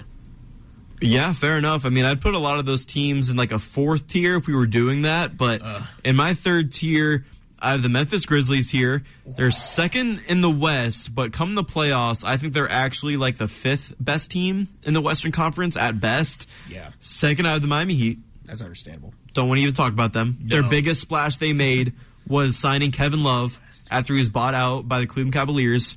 Kevin Love scored zero points in his first start with Miami Heat, and I just can't wait to hear Logan Congrove cry on these airways more and more about how But some they need to get Jimmy help. But some people in WZIP think they're going to be the NBA champions. Some people in WZIP think that they're going to play the Sacramento Kings in the NBA Finals. Yeah, some people, yeah. So the Miami Heat are also in my third tier. And then another team in my third tier are the aforementioned Sacramento Kings. I think they're a ah. Oh. 13 tier as well. They Come play on. well. They play well. They're a great group of young guys, but when it comes to playoff time, I don't see them getting past the first round against a potential juggernaut team in the Western Conference. So the two teams that Logan Congrove has in the NBA Finals have as third team. Yeah, I can see the Kings. guys. Yeah, I could see the Kings finishing in the top six in the West, but I think just a little bit more experience, and they're going to be Exactly. to be feared. They're kind of like the Cavs last year. A lot of hope. Maybe the Kings won't crumble down the stretch as the Cavs did last year, but I just don't think the Kings have what it takes really to get anywhere close to the Western Conference Finals, yet alone the NBA Finals this year. I don't know what Logan Congrove is thinking when it comes to that prediction, but hey, one thing I do respect about Logan Congrove, he's sticking with it. Yes. Nothing is deterring him from getting on these airwaves most Sundays and saying, hey, Heat, Kings, NBA Finals. Respect them for it. It's still very, very silly, and I don't understand it at all. That'll do it for our, our team tier list. Hopefully, you all enjoyed that little game we played there. Uh, before we go to break, let's talk about the Cleveland Cavaliers and their recent struggles on a three game losing streak right now. They lost 115 to 109 to the Nuggets on Thursday. The Nuggets, the best team in the Western Conference, at least record wise. So a great game, but Cavs Twitter afterwards were just going off on Donovan Mitchell for the loss. Mitchell went, uh, t- he had 22 points, 9 for 22 shooting. People saying that he's stunted Mobley's growth. People saying that he should have never made the trade and should have kept Lauri Markkanen. What'd you guys think of the Nuggets game? And do you sympathize with uh, Cavs fans out there that think that Mitchell should have come to Cleveland in the first place? Well, the Cavs started slow, but this turned out to be an amazing game. I think it was Yeah. really entertaining to watch. Uh, Cavaliers obviously lost by six. It was 115 to 109. And Evan Mobley had 31. Mitchell and Garland had over 20. And I think the Cavs really did play like a playoff contender in They that did. game. And they played like any like they played like a team that could make a run at the Eastern Conference Finals, maybe the finals. I mean, if that's the best of seven, I mean, I'm just saying it looked good. Yeah, especially against the Nuggets, who are definitely on top of the West and might run away with it. This was yet another case where the Cavs played well, but they couldn't stop one guy, and that's Jokic. He had a triple double 24 points, 18 rebounds, 13 assists. All five starting Nuggets start ended up in double figures. We were getting out rebounded. We couldn't take advantage of the turnovers, but we were absolutely ice cold from three. We could not shoot the three very, very well. Evan Mobley, Darius Garland, Spider, Jarrett Allen can only do so much.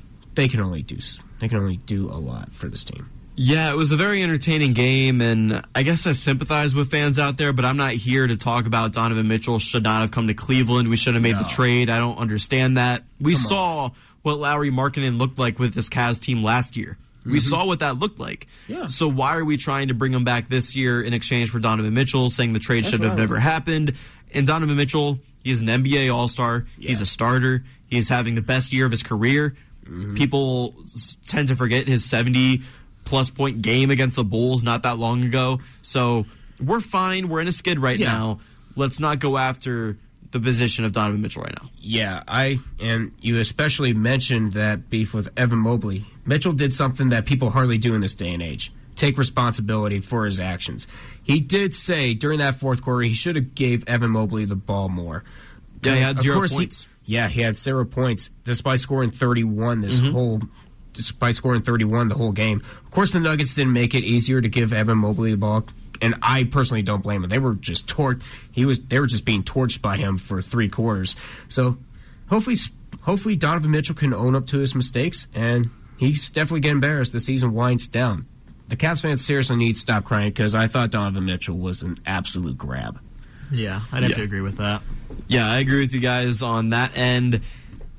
Now to talk about this Hawks game on Friday. and I don't even know if we really want to dig into it too much. The know. the Cavs ended up losing 136 to 119. They were down 81 to 57 at halftime and the rest was hmm. history. I'll ask you guys not for an analysis, not for a breakdown of the game, but instead I want a one-word adjective to describe this Cavs game against the Atlanta Hawks on Friday. What is that one word adjective? I'm assuming, and you know, appropriate for on air radio. What's your one word adjective? Frustrating. Implosion. Fair. I'd say disgusting. I mean, all three words are fair and fitting for this game. Yeah, the Cavs were against the extremely. Yeah, the Cavs were. Ex- they played even worse than they did against the Nuggets. I don't understand that. just sluggish out, out of the gate, and now the Cavs Twitter is going after JB Bickerstaff in his position right now. So we'll see what happens with the Cavs uh, this coming week. They're now 38 and 25, fourth in the Eastern Conference. They do play tonight against the Toronto Raptors. In Toronto, they're 3 0 against the Cavs this season. They have the Cavs number, but the Cavs are a more talented team on paper, at least, than Toronto. What do you guys see happening tonight? I think that they'll beat Toronto. That's what I think is going to happen. If we end up, if we end up getting swept by the Raptors, I'm gonna, I'm just gonna, uh, I'm just gonna pop three pills of ibuprofen after after watching that game because every every juggernaut's going to struggle against one bad team, and unfortunately, that team for us is the Raptors. I can I can definitely see us winning this, but I don't know. It's always I don't know. It might be destiny to get swept by the Raptors. Who knows? I'd like to think that the the Cavs can right the ship and, and beat the Raptors. And the last time they'll play each other this season, they're three and zero against them, or they're zero and three against them. I do think the Cavs can can pick up the win tonight. And then it's at uh, Boston on Wednesday, and then home on Saturday against the Pistons. We're two and zero against Boston in overtime. Both of those games won in overtime. And then when it comes to the Piston, the Pistons, Cleveland is three and zero against them this year, with the closest game decided by eight points. Uh, quick thoughts on those two games before we head into break. Yeah, I originally had the Cavs beating the Celtics, but looking ahead to the schedule, I know that they, they Yeah. play them like two, after the Detroit game. Yep. So I think I'm going to give the Celtics the win, and, the, and that's my p- prediction. Yeah, I don't think we stand a chance against the Celtics, especially at TD Garden, and especially with Jayson Tatum having that All Star performance. I just don't see the Cel- I just don't see us beating the Celtics. And but I do see us beating the Pistons, though. I do see us beating the Pistons. Yeah, I have us beating the Pistons as well. Yeah, I think the Pistons is as close as a guaranteed win as it comes in the NBA. Against the Celtics, I mean, we've played well against them this year. I think it's going to be a close game, but with it being on the road, and we saw what the Celtics did last night to the Philadelphia 76ers, who are a, a title contender in my eyes at least. I think the Celtics are going to win that game, but it will be very close. In the Garden. A very entertaining contest, if you will, there for the Cavs. And hopefully they can just pick up a win tonight and go from there and get off this three game losing skid that they're on right now. That'll do it for our NBA talk and our Cleveland Cavaliers discussion as well. When we come back, Dev, I got to ask you this question before we go to break. On a scale of 1 to 10, how excited are you to talk about baseball? 10. I've been waiting since ALDS Game 5, waiting for the season. I've been waiting. oh, I am too, Dev. I'm a 10 out of 10 as well. We'll I get into it. Spring training game. Oh, yeah. Put me at an 11, dude. Put oh, me yeah. at an 11. it's going to be very, very exciting. You're not going to want to go anywhere. We'll break down the Guardians and what they're looking at doing this season. We'll also do some power rankings for the MLB as well. Don't go anywhere. You won't want to miss it. Happens next right here on 88.1 WZIP. It's Sports Power Talk.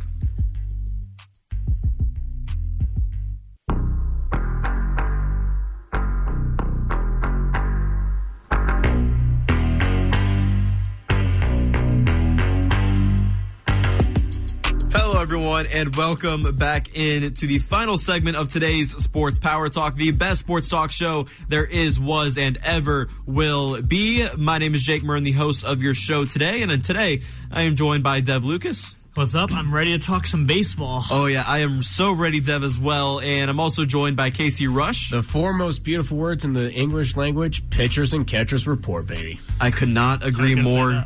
Could not agree more, guys. And we were so excited for this segment that we were even talking about it during break. Just talking about the sport of baseball and how excited we are for it to finally be back. Of course, spring training starting this past weekend, and we're just about a month away from opening day. Another beautiful word out there in the world of sports. We're going to do some MLB power rankings here very soon. We're going to rank the top 10 teams in all of baseball in order. But first, I do want to talk about the Cleveland Guardians and really what's to look out for this year as they start the 2023 campaign.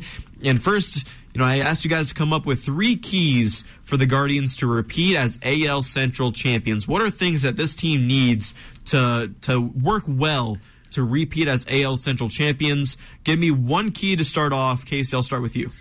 Well, well, one thing we need to look at is tweaks in the batting lineup. We got Josh Bell in the offseason. That's a good start. Now we need to build around him. We need to look at what combos hit well and what combos go silent. That's one thing we need to focus on. And another thing is starting pitching. The pitching is only as good as its weakest link. Zach Plesac had a terrible outing last year. He only won three games. Obviously, the guards see something in him, so they kept him this offseason. So what he does with his second chance is going to be the question. I really hope he bounces back. And a final thing I have is to focus on the problems at first base. Owen Miller is gone. He's heading to the Brewers. So I I was kind of uh, about it because he didn't do much for us, but he was a decent hitter. But and Gabriel Arias did fine in the postseason on defense, but his bat was one of the quietest on the roster. I hope he gets better. Now, Josh Naylor should be able to fill that spot. He is an excellent hitter. He had 20 home runs last yes, he year. is. Joshua And Douglas James now- Naylor. Yes. now the question is, will the guards move him up full time? Is the question.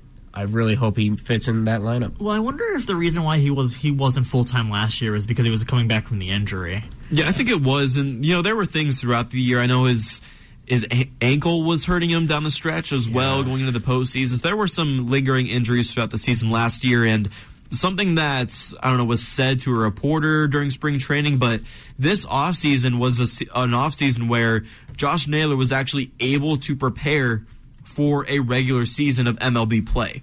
Mm-hmm. Last offseason, Josh Naylor was in rehab to play for an MLB season. So he's actually preparing. He feels in the best shape he's been in a long time. I really expect Yes. him to play very, very well. Of course, he's my favorite player on the Cleveland Guardians. That's why I know his full name. Joshua Douglas James Naylor.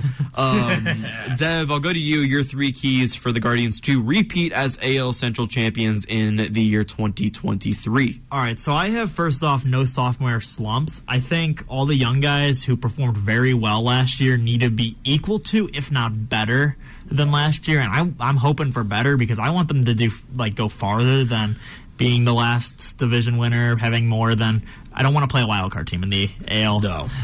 No. wild card, and I want them to be better. And I want a World Series run, quite frankly. Okay, so second one is stay healthy. Obviously, that one's uh, one that you they want to stay healthy. If they're not if they're not healthy, you could be potentially bringing the White Sox and the Twins right back into the conversation for the AL Central. Yeah, and that's something I don't want. Um, and then the back end of the bullpen needs to remain do- dominant. You need Clase to look good. I know he had a little bit of hiccups last year, but he's got to be just as dominant as last season.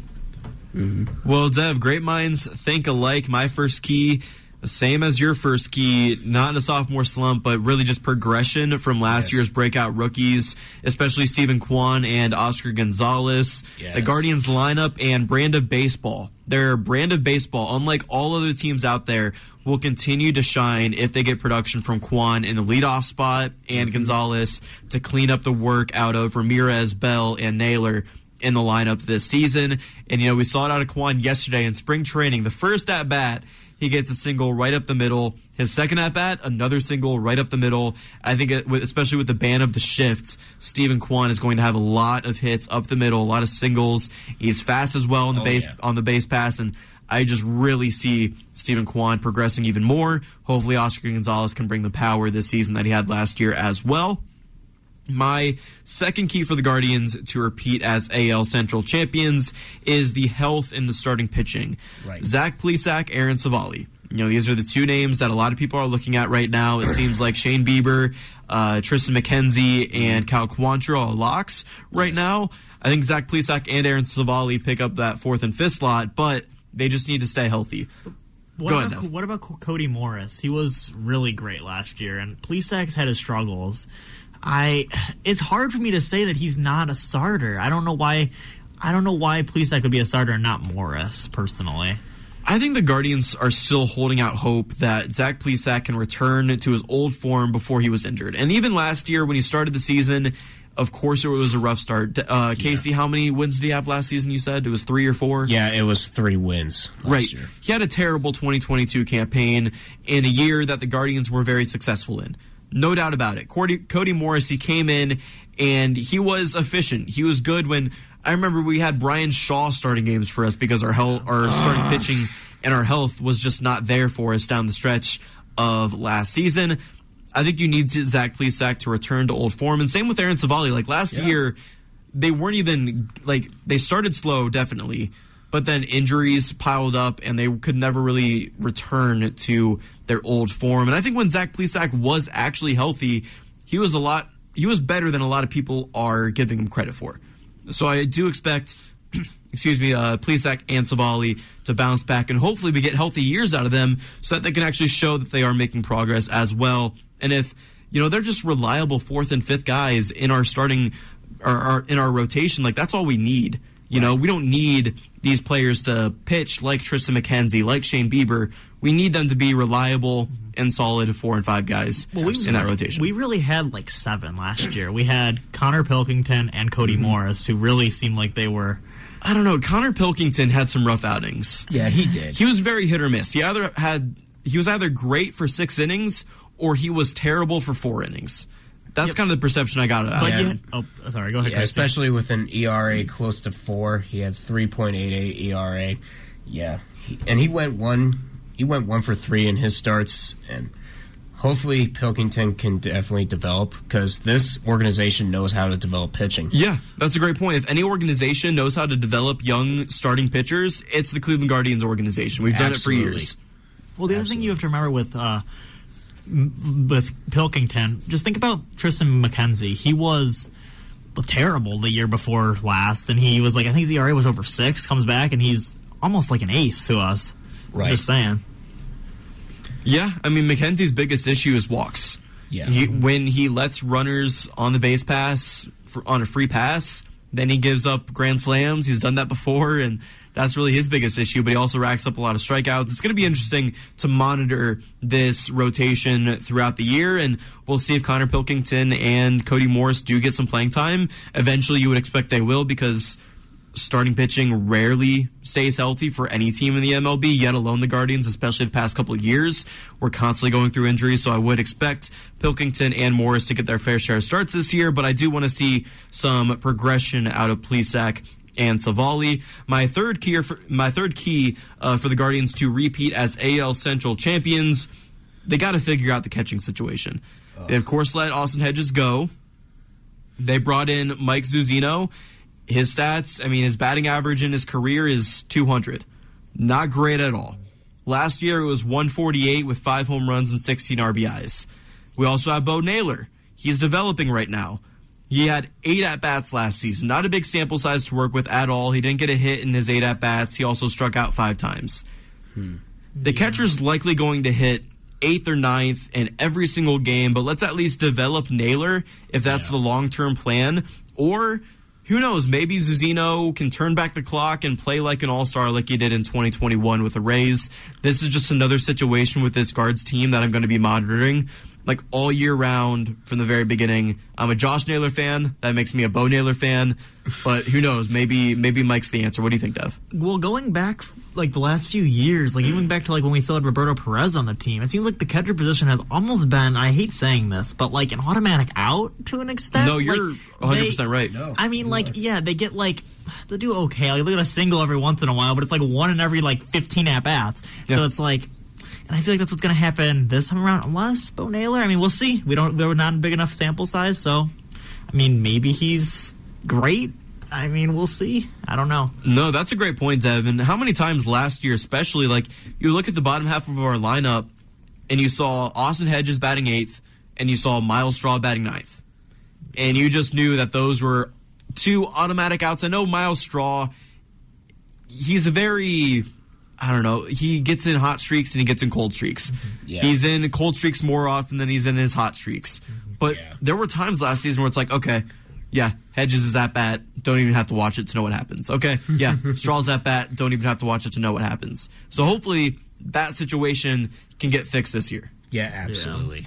So that's really what I'm looking at. So those are our collective nine keys total for the guards to repeat as AL Central champions. I also wanted to ask you guys, you know, looking at the awards this year and you know, we're not going to do award predictions on this show. We will do it in a couple weeks leading up to the start of the regular season. But do you guys think a Cleveland Guardian can win a major award this year? So that would be, you know, Jose Ramirez for AL MVP, Shane Bieber for AL Cy Young, maybe Terry Francona gets AL Manager of the Year again.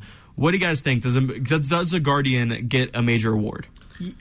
Yeah. Okay. So I, uh, I'm hoping for Jose Ramirez. He's always in the conversation, but he's never, he's never like won it. It seems. So I'm hoping Jose Ramirez can do it.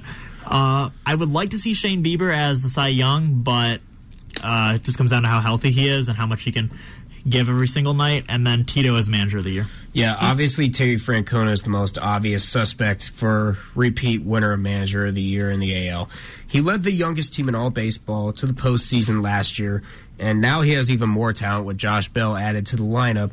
He has the puzzle almost solved, and if he can lead this team to another deep run in the playoffs and not and avoid that sophomore slump, we're going. This Guardians team's going to be in very greener pastures. I'm excited. I like the optimism. I just don't know what what is it going to take for Terry Francona to repeat as AL Manager of the Year, right? So like if they Yeah. win the AL Central again, but there's also other managers that might break out onto the scene as well. Yeah, there's other young teams out there that if they get a decent record, they might get favored over Tito who won it last year. So what is it? What is it going to take for him to w- uh, win the Manager of the Year again? Well, I would say that I think the Guardians are going to run away with the Central. Maybe not right away, but I think it's going to be a. I think it's going to be bigger because I don't. I don't see the Twins and White Sox competing as much as the Guardians. I think the Guardians might be able to slide in as a third seed potentially instead of the fourth like they were, and that might be enough. Actually, the Guardians were the number three Oh, I seed thought they were last. fourth. No, no, you have no. The MLB has the divisions, has the division winners from seats one through three. That's how we ended up in that third spot. Well, then maybe second. Then in that Yeah, case, hopefully, yeah, Which would hopefully be tough because then you know you have the Astros and Yankees there. We would have to have a better record than one of those two teams. Oh yeah, and the think they can Astros, yeah, and the Astros and Yankees are definitely getting a lot more dangerous. It's with the AL, it's the Astros, the Yankees, and us, and that's it basically. Yeah, that they are, and I'm sure All three of those teams are going to come up in our MLB power rankings here very shortly. My prediction, though, I don't think a Guardian wins a major award this year, but I do think that all three of the names that I mentioned will be considered. They'll be in the top three, if you will, uh, but I don't see any of them actually winning a major award this season. One last question as it pertains to the Cleveland Guardians so far. One player on the Guardians that you're keeping an eye on early in the season with one stipulation. It can't be Jose Ramirez because we're all going to be watching the GOAT. We're all going to be watching Jose Ramirez as he starts today in spring training, but also when, he's, when we start the 2023 regular season. So, other than Jose Ramirez, what's one player early on in the season that you're excited to watch, you're keeping an eye on, and you want to see some early production out of? I'm looking at Oscar SpongeBob Gonzalez. Yeah. It's a great pick. Yeah. Uh, last season, he looked a lot like Michael Brantley when he was on the, uh, I guess, the Guardians, but. that's- I just think he's gonna come out and be even better than last season, and that walk-off home run in the wild card. Yeah. Oh, that was glorious. That was amazing. Even the walk off against the Yankees, too. Yeah. I mean, he was clutch for us in the so postseason. I think he's gonna come out even better than last season. Yeah, I love that pick. I he was my second pick. I have another player for this, but he was my second pick. I love Oscar Gonzalez, and I really like the Yasiel Puig comparison with him. He's not as hot headed, but I just think you know body frame is very similar, style of play is very similar. I do think if he progresses this year in his sophomore year, he's going to be a future you know star on this Guardians team. Uh, Casey, who are you looking out for early on in the year? I already mentioned this player. I already mentioned this player earlier. It's Josh Naylor. Once again, the breakout year Joshua last year. Douglas James Naylor. Yes, thanks for correcting me. 20 home runs, 79 RBIs, and he's definitely going to be promoted to full time first baseman. Can he keep this momentum up? Only time will tell. I cannot wait to watch Josh Naylor ball out. I want to see it happen. Yeah, I can't wait either, Casey. And you know that, that's just music to my ears over here as a Josh Naylor fan. And that's not the player I'm keeping an eye on early in the season. I'm actually keeping an eye on the player that might share time with Josh Naylor at first base. Actually, I'm keep, I'm keeping an eye on Josh Bell, of course, the newly acquired uh, player from the Guardians. His career batting average is 262. Last season, it was 266 with 17 home runs, 71 RBIs, and 81 walks. He's a power hitter. He's a slugger. He's a switch hitter. It's well known that he excels in the beginning of seasons too. So mm-hmm. that's why I'm really keeping an eye on him early on in the season to see that production early on. And I can't wait to see how he performs in this lineup close to Jose Ramirez. I would expect Ramirez to bat third, Josh Bell to bat fourth, but maybe, you know, they put Josh Bell third. What do you guys think about that? Yeah, I think it'd be Ramirez third, Josh Bell fourth, and then I would put either Naylor or Gonzalez as five. Yeah, but that's yeah, definitely. Isn't that great to debate about That would though? be awesome. Because we're talking about this, but you think about how deep our lineup is. Then, like Jose Ramirez at three, Josh Bell at four, Josh Naylor at five, Oscar Gonzalez at six. Yeah, That's great. And you Uh. have seven, eight, nine. Mike Zunino is going to be one of those spots. Those that's going to be a really key part of the lineup to look at. But then you have Amed Rosario and Andres Gimenez batting first and second. Like that's a good lineup to have, guys. It's really Yeah, good to I'm have. really salivating at the mouth just hearing that potential lineup. It's awesome. Yeah, and who knows? Maybe Myles Straw returns to how we saw him not last year, but the year before that, which kind of mm-hmm. was a reliable hitter. Well, actually, I totally dropped the ball on that. Kwan would be our leadoff hitter. Then it would be probably Amed Rosario, and then Andres Gimenez would bat after Oscar Gonzalez, so he would bat like seventh. Yeah. Yeah, it, it's it's insane. It would be an insane lineup, and I'm very excited for Guardians baseball to start here very soon. And I'm excited for today's spring training game as well, as a lot of those stars are playing in today's game, and Zach Plesac starting as well. I could talk about the Guardians all day, but it's time for us to move on. Only a couple minutes left in today's show. Let's get into our MLB power rankings. We have 10. It's a very long list. We'll start at number 10, work our way up. 10th best team in baseball. Casey, go. I have the Toronto Blue Jays. They won. They actually made it to the playoffs, and despite blowing that 8 1 lead, I think they still have a very talented team. It's going to be awesome to watch them play. Yeah, I got the Mariners as my number ten. All right. I have the Mariners outside of my top 10. I have the Cleveland Guardians here at number 10. Oh. They play their brand of baseball. I think they are a top 10 team in the MLB. I just have them have them at number 10. I've seen lists with them at number 12. I've seen lists with them at number 8. I think they're in that range. I have them here at number 10. Number 9, who do you guys like? At number 9, I do have the Mariners. They made it to the playoffs for the first time in 21 years last year. And with Julio, hold on a second, with Julio Rodriguez, the AL Mm-hmm. Rookie of the Year last year, it's definitely going to be a dangerous team up in Seattle. Yeah, that's a sophomore season I'm really looking forward to. J Rod, see if he really is that star Yes. that he was in his rookie year. Yes. Ninth best team in the MLB, Dev. I have the Rays. The Rays, okay. They're outside of my top 10 as well. I like the LA Angels right here at number nine. Oh, really? Call me crazy, but they added veterans Brandon Drury and Gio Urshela and Hunter Renfroe. They will have to hope that Mike Trout and Shohei Ohtani can stay healthy for the majority of the year. They're still unproven from a starting pitching standpoint, but this is the best lineup that the Angels have put together with Mike Trout in a very, very long time. They're my ninth best team. We're at number eight now. Uh, Dev, take it away. I got the Phillies. All right. Uh, call me crazy, but I have the Mets at number 8. I am calling you crazy. Why do you Yeah. have the Mets that low? Well, there's well, listen. There's a lot of people that have the Mets in the top five. Obviously, obviously, I follow a lot of memes, and there's a phrase common. There's a common phrase out there, and that's "low Mets." It's like, are they gonna? It's like, are they gonna blow it? Are they gonna choke? And they did, kind of did last year. So that's why I have the Mets lower because of history. But the Mets definitely have a very talented team. They really do. Wow, that's insane to me. Spoiler alert, I have the Mets in my top two. Oh. Not even my top three. I have the Mets in my top two. So you having them at number eight Yeah. is crazy to me. my number eight team is the Los Angeles Dodgers. I mean, they lost That a, low?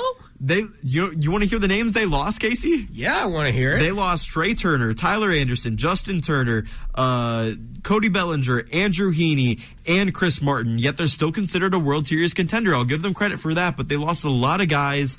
They still have solid pitching with Dustin May, Tony Gonsolin, Julio Urias, Clayton Kershaw, and now Noah Syndergaard as well. But I don't like their chances that much. Like, I think they're very overrated heading into the 2023 season in the MLB. Number seven, though, who do you guys have? I got the Blue Jays. I also have the Blue Jays at number seven, Dove. Yeah, I actually have the Phillies at number at number seven because obviously they made it to the World Series last year. A big concern is if Bryce Harper.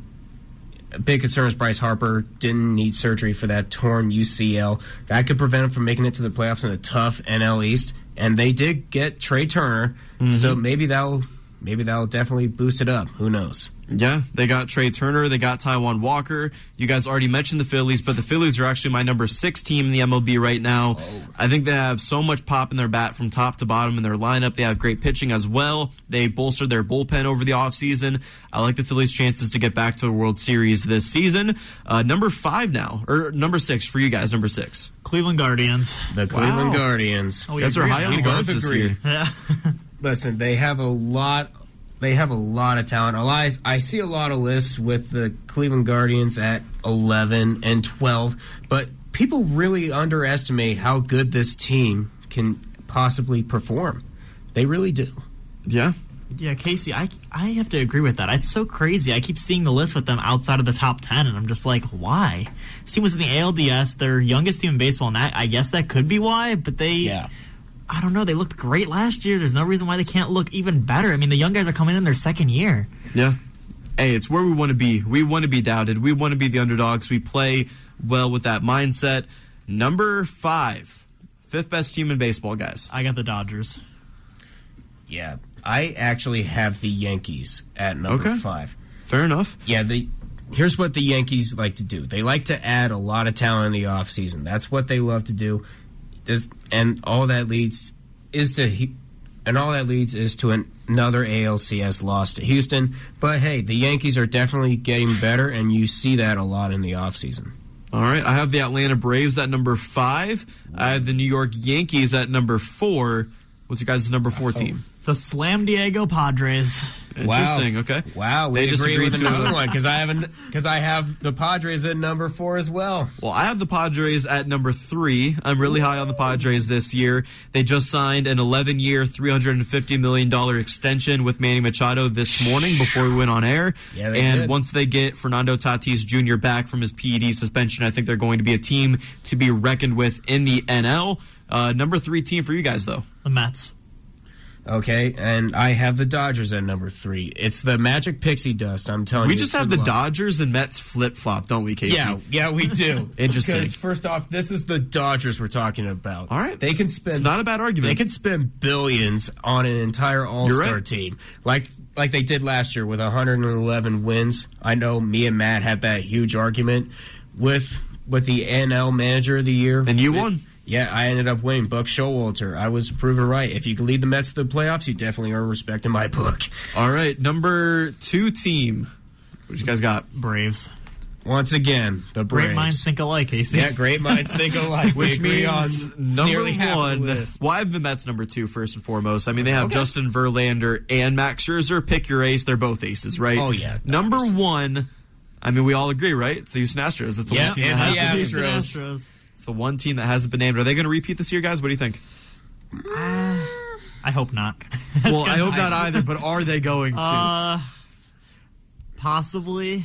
I no. I'm gonna. I'm saying no. I'm saying no. They're definitely the favorites, but I agree. No. I'm gonna say no. I don't. I don't see him repeating this year. The loss of Justin Verlander is definitely going to sting, but you still have a lot of talent. You still got that blasted Jose Altuve. You still got Yordan Alvarez. They still got a lot of talent. I think the Astros definitely have a legit case, but I don't think they get it done this year. Hey, they won it all last year, and that's why they deserve that number one spot in all three of our do. rankings. Hopefully, everybody enjoyed those MLB power rankings, and that is going to do it. A strong note. We also covered the NBA, Cavs, Guardians, and so much more. Any last thoughts on today's show, gentlemen? Uh, no. Just I'm excited for baseball season, spring training. It felt like opening day yesterday. Listen to the whole game. Ah, baseball and March Madness is coming up. Oh boy, I cannot wait. yes, March is a great time for sports. As always, go Zips. And I'm just looking forward to March, man. We have the MAC tournament, which you can expect a lot of WZIP coverage from. We have March Madness, and most importantly, as you guys said, baseball is back. Four more of us here at WZIP Sports. Check out our podcasts, SPT Rewind and SPT Overtime. We have an exciting episode brewing in regard to the MAC tournament, so keep an eye out for that. Also, check us out on Twitter at WZIP Sports as well. Join me on today's show. We're Dev Lucas. I'm Casey Rush. my name is Jake Murrin. Be kind to one another, Akron, and Sports Power Talk will be back same time and place next week on 88.1 WZIP.